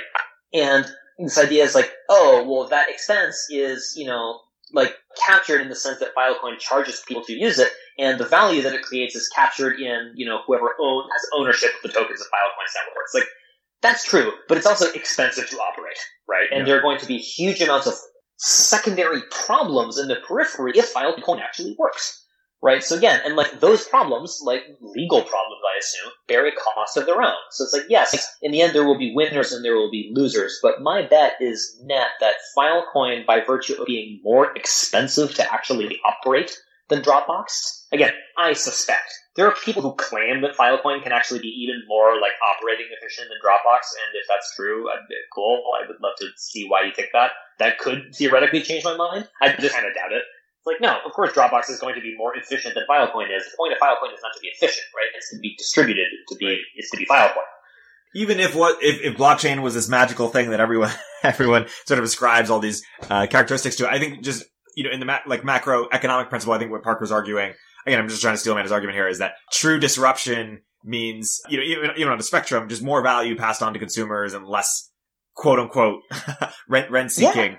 I take no issue with that aspect of the argument. I think where I take issue is the idea that like all these blockchain startups are going to be more of that than software in general, that I'm not convinced of.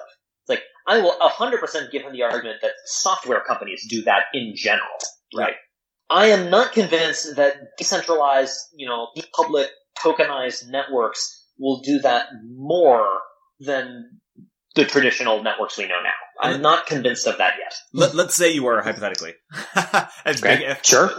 We, we, uh, would, okay. Would the Alex Danco argument then be, but you know, value will then like recentral, like scarcity and abundance will like reshuffle. Like if it's true disruption, there will be new winners like elsewhere on the value stack. Oh, always, right? I will think that forever, right? That's one thing that it'll be very hard for me to change my mind on, right? Is that if you eliminate scarcity in one place, it will show up somewhere else right? And it can be very hard to understand where that is until it emerges one day, right? It's it's an emergent phenomenon, right? If you if you worked at Kodak, right, and you were witnessing the fall of film camera sales because of digital cameras, right?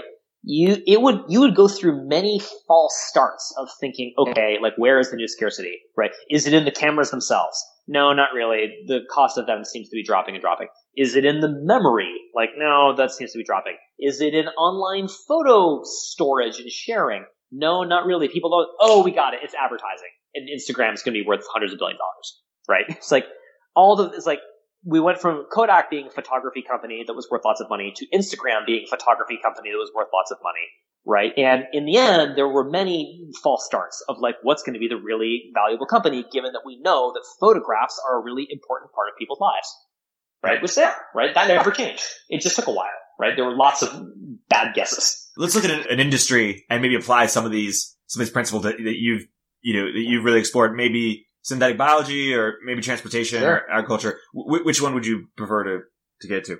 Uh, transportation is pretty topical right now because of all the scooter licenses okay, and all the, the, drama that's been going on. Why don't we talk about scooters? Okay, so transportation. I think this is. I think transportation is really fascinating right now because we're in this interesting sort of pre pre war period with respect to driverless cars. Right? It's like they're going to happen. They're not going to happen yet. It's going to be some period of time before they happen so everything is sort of like stirring and waiting and jockeying into position while we figure out what's going on. And then you have these sort of bursts of excitement, like the scooters, like all descend on San Francisco, and they get banned, right? And everybody's sort of trying to figure out what is this new model for transportation, right? What's it going to look like? I do think that so driverless cars are going to one be just you know a phenomenally huge driver of economic transformation, right? It's it's, it's really hard to overstate how big a deal they're going to be, and also how potentially they're going to ruin things, right, if we're not careful. Uh, I know that there are some people who are like, you know, Benedict Evans has a really good point about um, how it's like, oh, like driverless cars move things from circuit switching to packet switching, right? And that is like a profoundly different transformation. Like that's really important. But it's like, yeah, there are all sorts of ways it could work out. Maybe I'm a little bit of a pessimist here, but I feel like it also causes a lot of problems. But anyway, that aside. What I can say, I think for sure will happen with transportation and with driverless cars and with transportation as a service more generally is it is going to be driven hugely by whatever is the engine that creates very low cost capital to build out all of the tremendous amount of infrastructure that is going to be required to actually execute on this. So that doesn't necessarily just mean cars or, you know, better technology. It also means things like roads, right? Things like specialized proprietary roads for these things or rebuilding the infrastructure of what makes cities work, rebuilding, you know, like the access points and the parking and the charging and all kind of stuff. That is going to consume an enormous amount of capital. And what's going to matter is what is the positive feedback engine that is going to unlock all that capital. Well, if it were 100 years ago, we would have said, well, it's going to be like a bubble right? It's going to be a big sort of like uh, money supply driven bubble. It's going to be capital is going to get really cheap as everything piles into this thing. Now we have another level of more sophistication. So circling back on our conversation from earlier, right? It's like, well, a lot of this is going to be subject to people trying to buy into these networks, right? Like Uber, right? Saying like, hey, is it really all that important if Uber actually builds the self-driving car if they have all the customers? Or is it actually crucially important that they build the self-driving car even though we don't have customers, right? And all these things. We will see, right? It's going to be really, really interesting as everybody tries to jockey for position.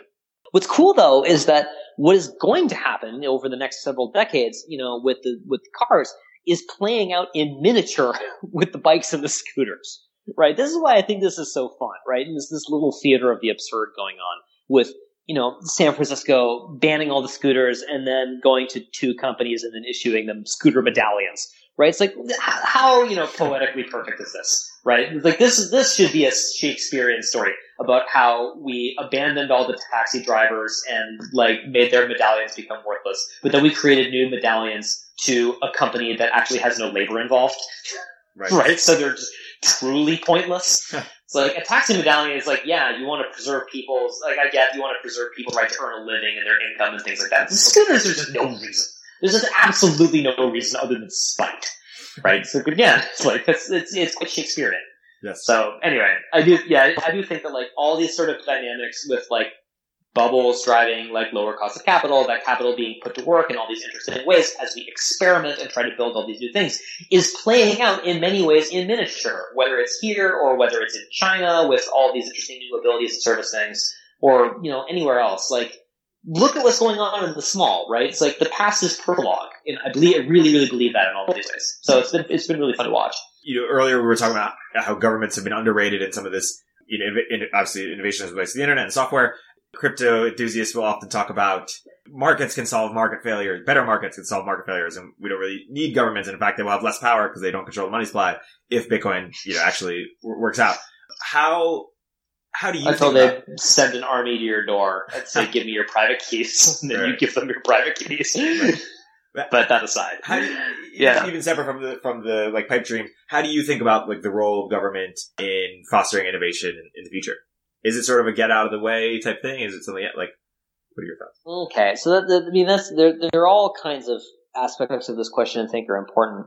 So again, as as as a Canadian, you know, who grew up in the United States but now lives in Toronto, I think it is really important to see a lot of the ways in which the Canadian style of government that is a little bit more hands-on, has a little bit more of a safety net than the United States, has effects that are both good and bad, honestly, with respect to our ability to foster innovation.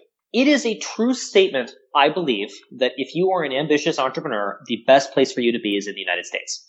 And part of the reason why the best place for you to be in the United States is that we have a government and we have a culture and we have an environment that really supports risk taking in all kind of ways relative to other co- countries right? But for example, it's like look at you know bankruptcy laws, right? It's like if you are in the United States and you go bankrupt, you can start again, and it is at least more okay than in other places. Like if you're in Europe, you go bankrupt, your life is over, right? It is just a very very different environment and tolerance towards that kind of thing.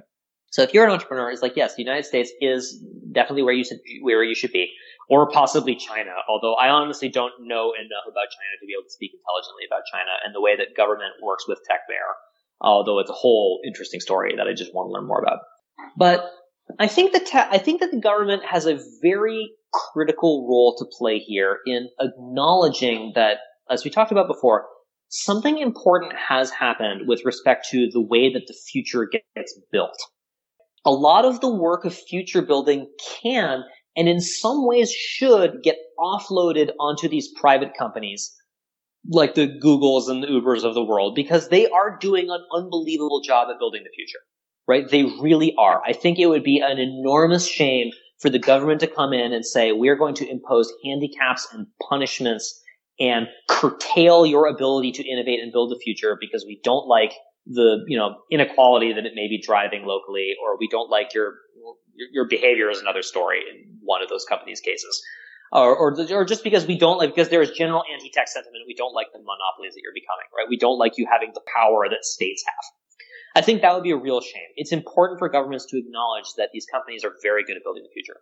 However, I think what the role of government should be is saying these companies, like once they, once they like earn their stranglehold on all these users, like once they become these aggregator dominants, they should not be the only options right? They should not become the only game in town to get all these services. Like there should be, whether it's publicly funded options or other ways, you know, for users to get goods and services or users to, you know, be able to interact with the world in all these ways where I think governments and especially local governments have an important role to play, especially as we get into the world of the tangible, tangible and physical, like with driverless cars.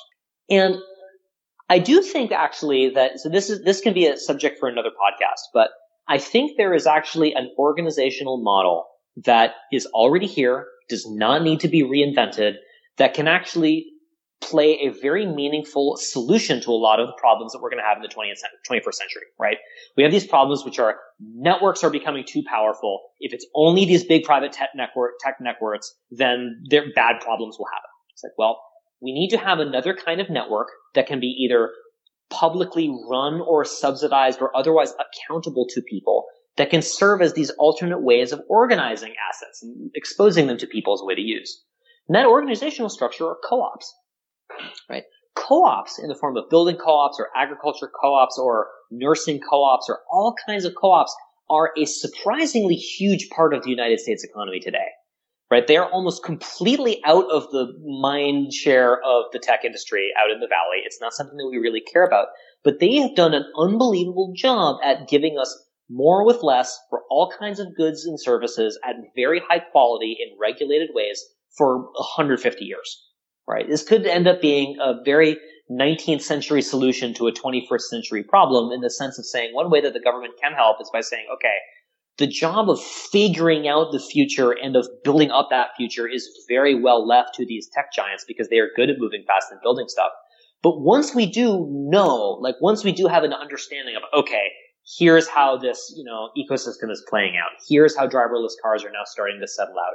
Here's how this world is starting to settle out to say, all right, the role of the government is to now make sure that there are now many options for you to get what you're going to do. The role of the government is to support these local co-ops local initiatives.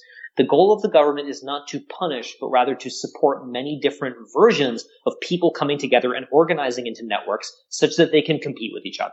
Right? That I think is a good role of government. That is something that we should see a government as something where they can positively act to make these things come together. And I am actually relatively encouraged that such things are in fact happening right now. So we'll see. We'll have to revisit this in 10, 20 years, you know, or, or sometime later on when we can do another episode. But I do think that's something think about. Totally. And can you just give, give one quick example? You, you mentioned it's happening out. Like what, what is the, the manifestation of that playing out?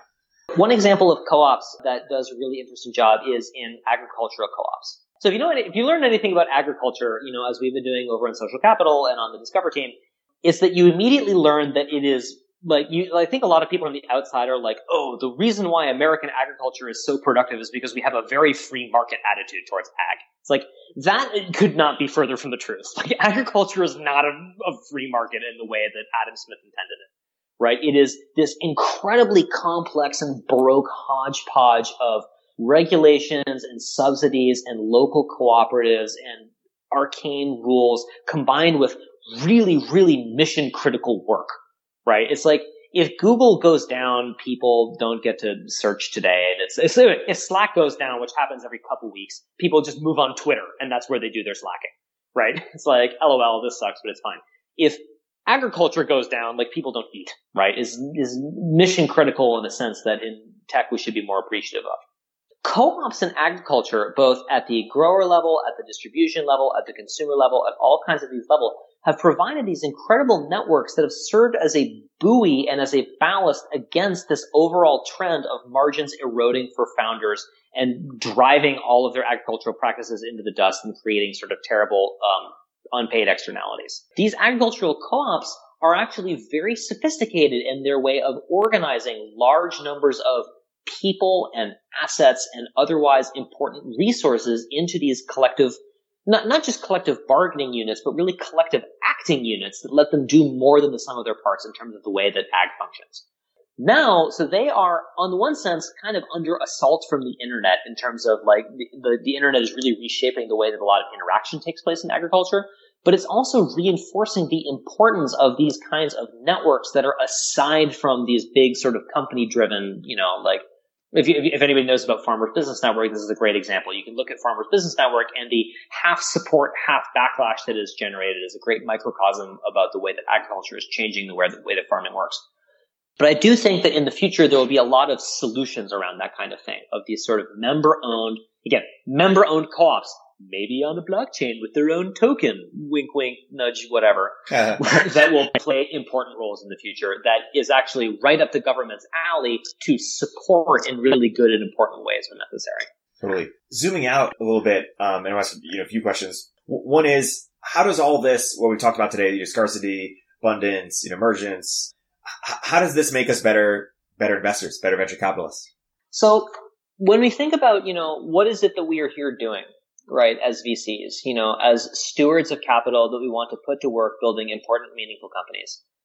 I do think that again, sort of like at, at, Social Capital and on the Discover team where I'm on, we really hold this very deeply that we should not be trivial about this idea of like, oh, like money can go be anything and it's Silicon Valley, so everything is kind of abstract and murky and you just want to grow a bunch of users and then they'll eventually turn into something that's important. It's like, no, we have to be really thoughtful about what it is we are setting out to build, right? And about what change we want to help see in the world and how we want to go allocate our capital deliberately, right, to go make that happen.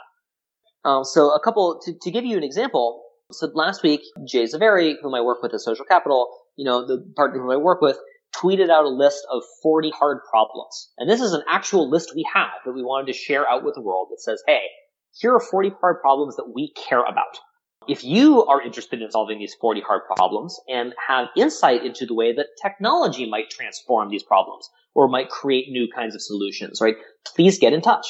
The reason why we care about this is because we have at our fingertips, you know, in San Francisco, in Silicon Valley, in the tech industry, this incredible distributed, bizarre machine for transforming scarcity into abundance, right? We do. We really do. And we have to figure out whether one of our values is going to be steering it in the direction deliberately towards some of these problems, like air quality and water quality, or like access to more affordable health care, or reforestation and, you know, better forest cover in the context of climate change, or into issues looking at cities and the way that cities plan and grow for people. All kinds of really interesting, difficult problems that are not necessarily in the Silicon Valley wheelhouse yet, but ought to be. I think looking at things in terms of if such, you know, if something is still scarce, right? If clean drinking water is still scarce for people in Flint, Michigan and in Detroit, like with this school year just now, then why is that? This is not, uh, this is not something we have been able to fix yet.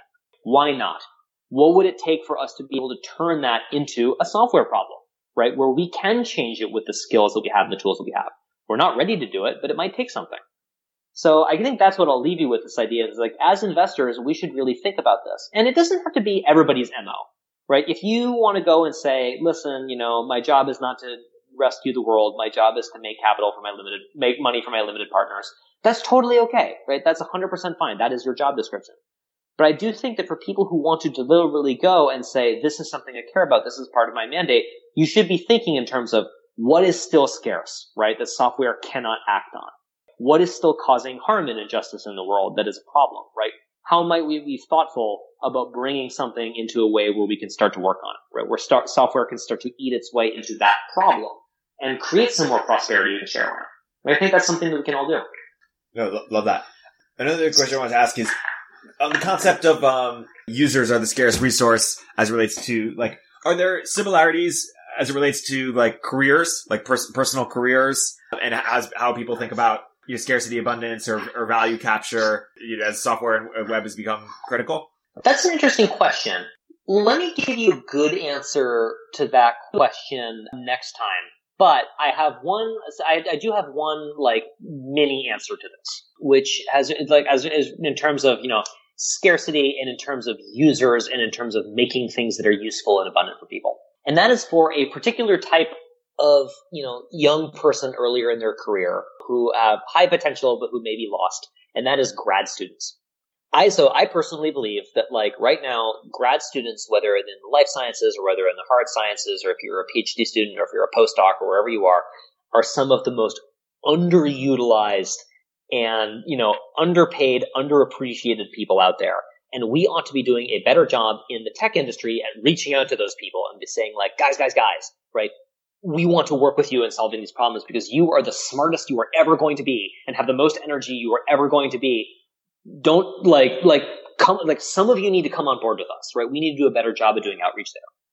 And part of the reason why I think in grad school and in a lot of these sort of points of view in university and in early schooling is that you learn a lot about this idea of originality, right? Oh, like my goal is to produce research or, and it's to be the first at discovering something. Or, hey, my goal is to be, you know, to really publish things that advance novelty of things, right? And then you might learn a little bit about this idea of patentability and intellectual property sort of as this afterthought.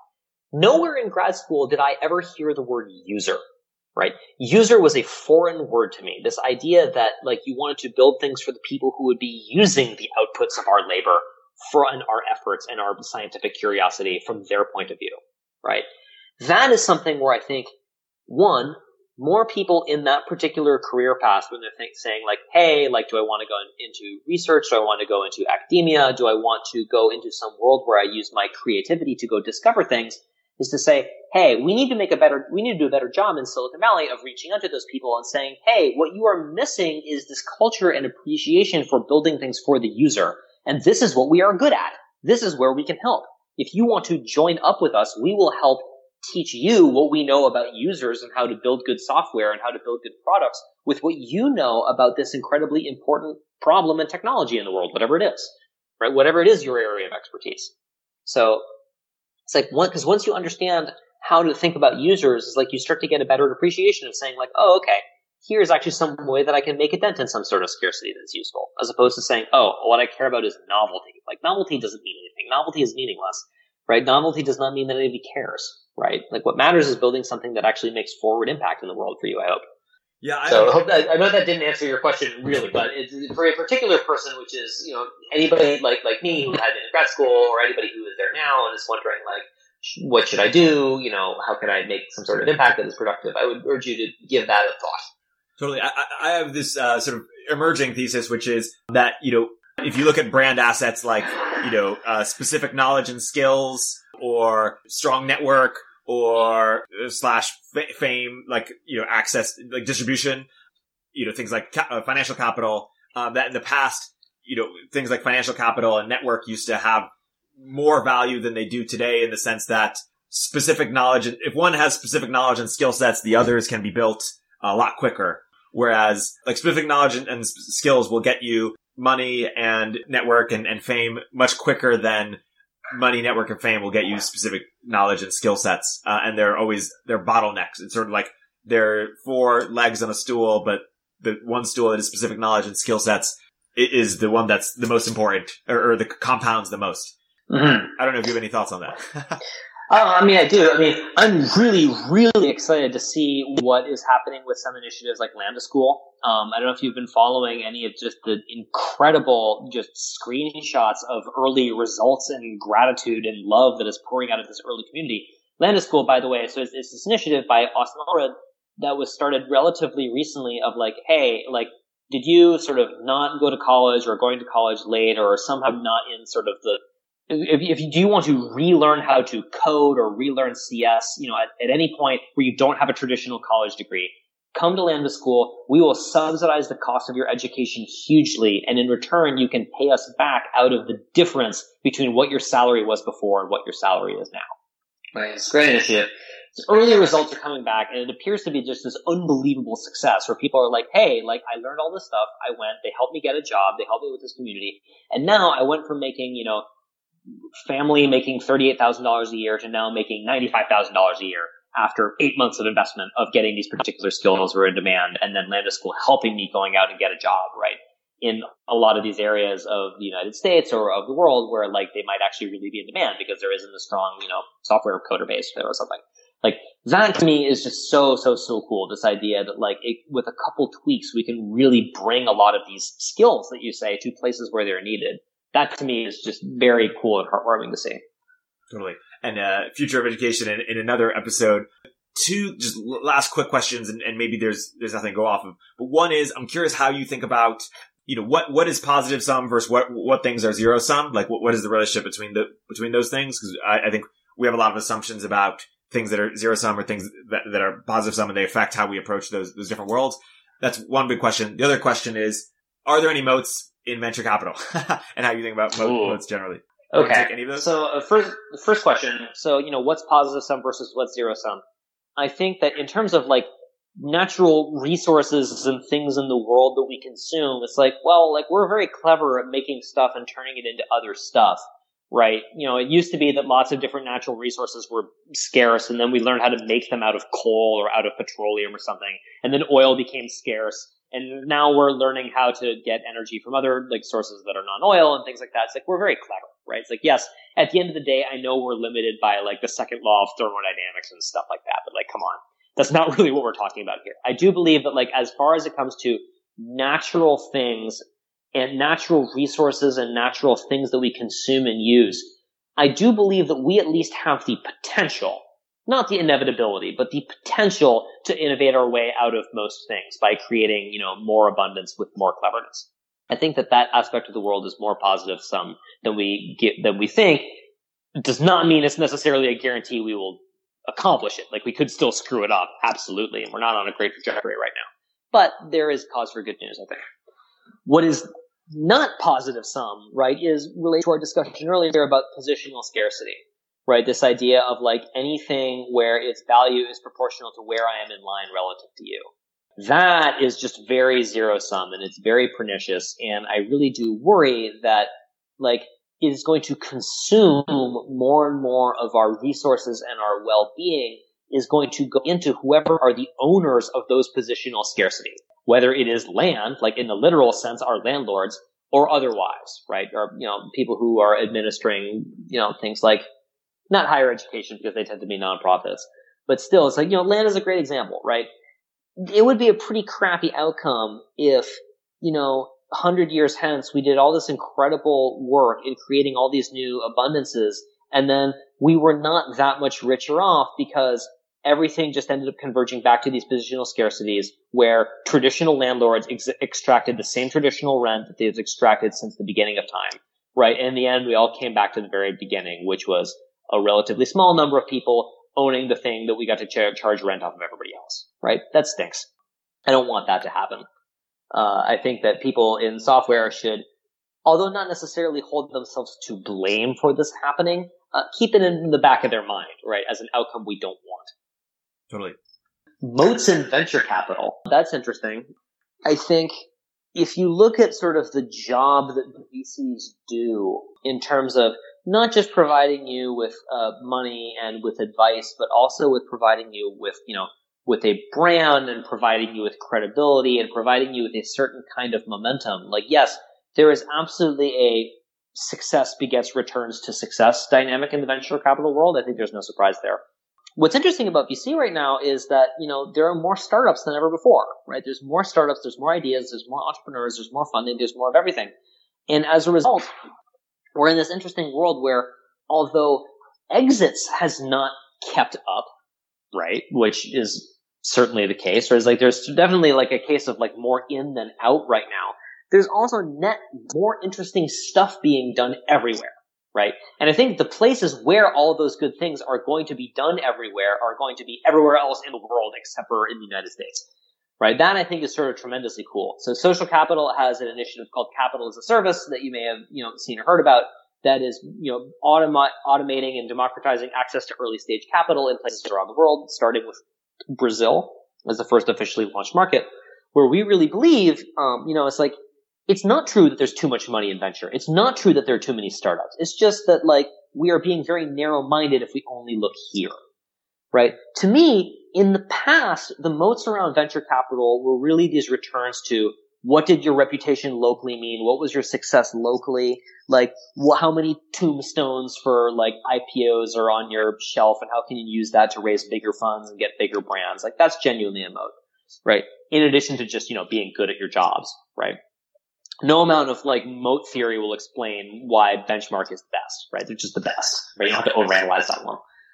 But I do think that in the future, one of the important moats in VC will be this ability to deploy capital in all kinds of other ways, whether it is different geographies or different types of companies or different types of founders, where it is very difficult for traditional venture capital to be able to mobilize in that way.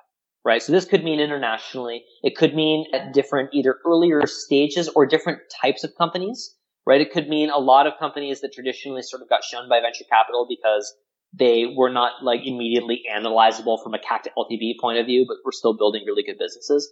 It might mean, yeah, the ability to use data more intelligently than other people in order to build a data advantage, right? In a way that Google is able to build a data advantage over understanding, you know, links in search and news, right? That could be in the future.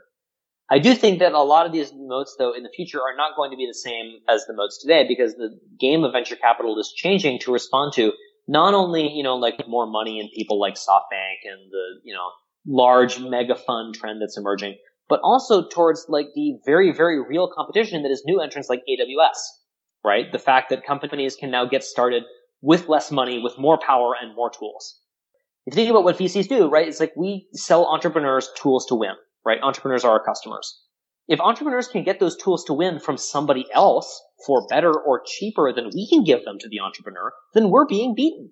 If that person is, if that entity who can sell entrepreneurs those tools to win is AWS, then it means we're competing with AWS. Uh oh, right? That should be a wake up call. And I think people are waking up to it. You know, at Social Capital, we certainly spend a lot of time thinking about the dynamics of the future way that entrepreneurs are going to win and who is going to sell them those tools, right? And I think all of venture capital is going to wake up eventually and realize like, hey, our competitors are not just other VC firms, right? Our competitors is anyone who can bring them those tools. And the moats that are going to be emerge is going to affect that new reality. It's going to be global. It's going to be every entrepreneur everywhere. And it's going to be really interesting to see happen. Hundred percent, and it's interesting to watch how it's evolved over time. You think like you know, first round with the platform team, and then Andreessen with the services, you know, which sort of like quadrupling down on, on the platform, like human strategy, mm-hmm. and then things. Y Combinator for that yeah. matter, right? Yeah, like there, you know, there, there, there is, I think, just honestly, goodness, a success story of this idea of you have to build a machine that builds a machine. We will see what happens in this phase of Y Combinator, but there's no denying that's like, well, they picked an approach and like, that was it. And my question is: Is the next Y Combinator going to look like Y Combinator are going to look, you know, typically doesn't, but. I don't, I don't know the Mandarin uh, characters for Y Combinator, but totally. there's, there's, your answer. Totally. Awesome. Uh, cool. I, want to be sensitive to your time. This has been a fantastic, uh, fantastic episode. Thanks so much for coming on.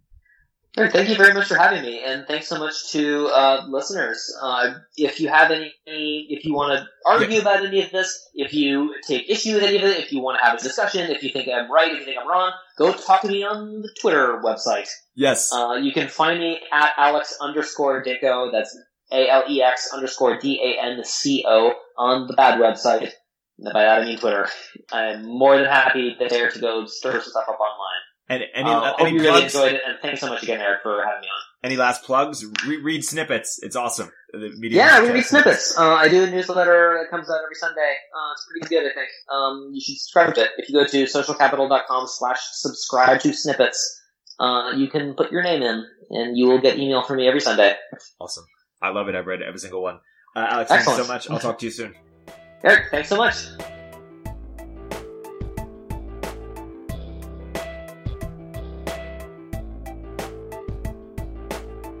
If you're an early stage entrepreneur, we'd love to hear from you. Please hit us up at villageglobal.vc slash network catalyst.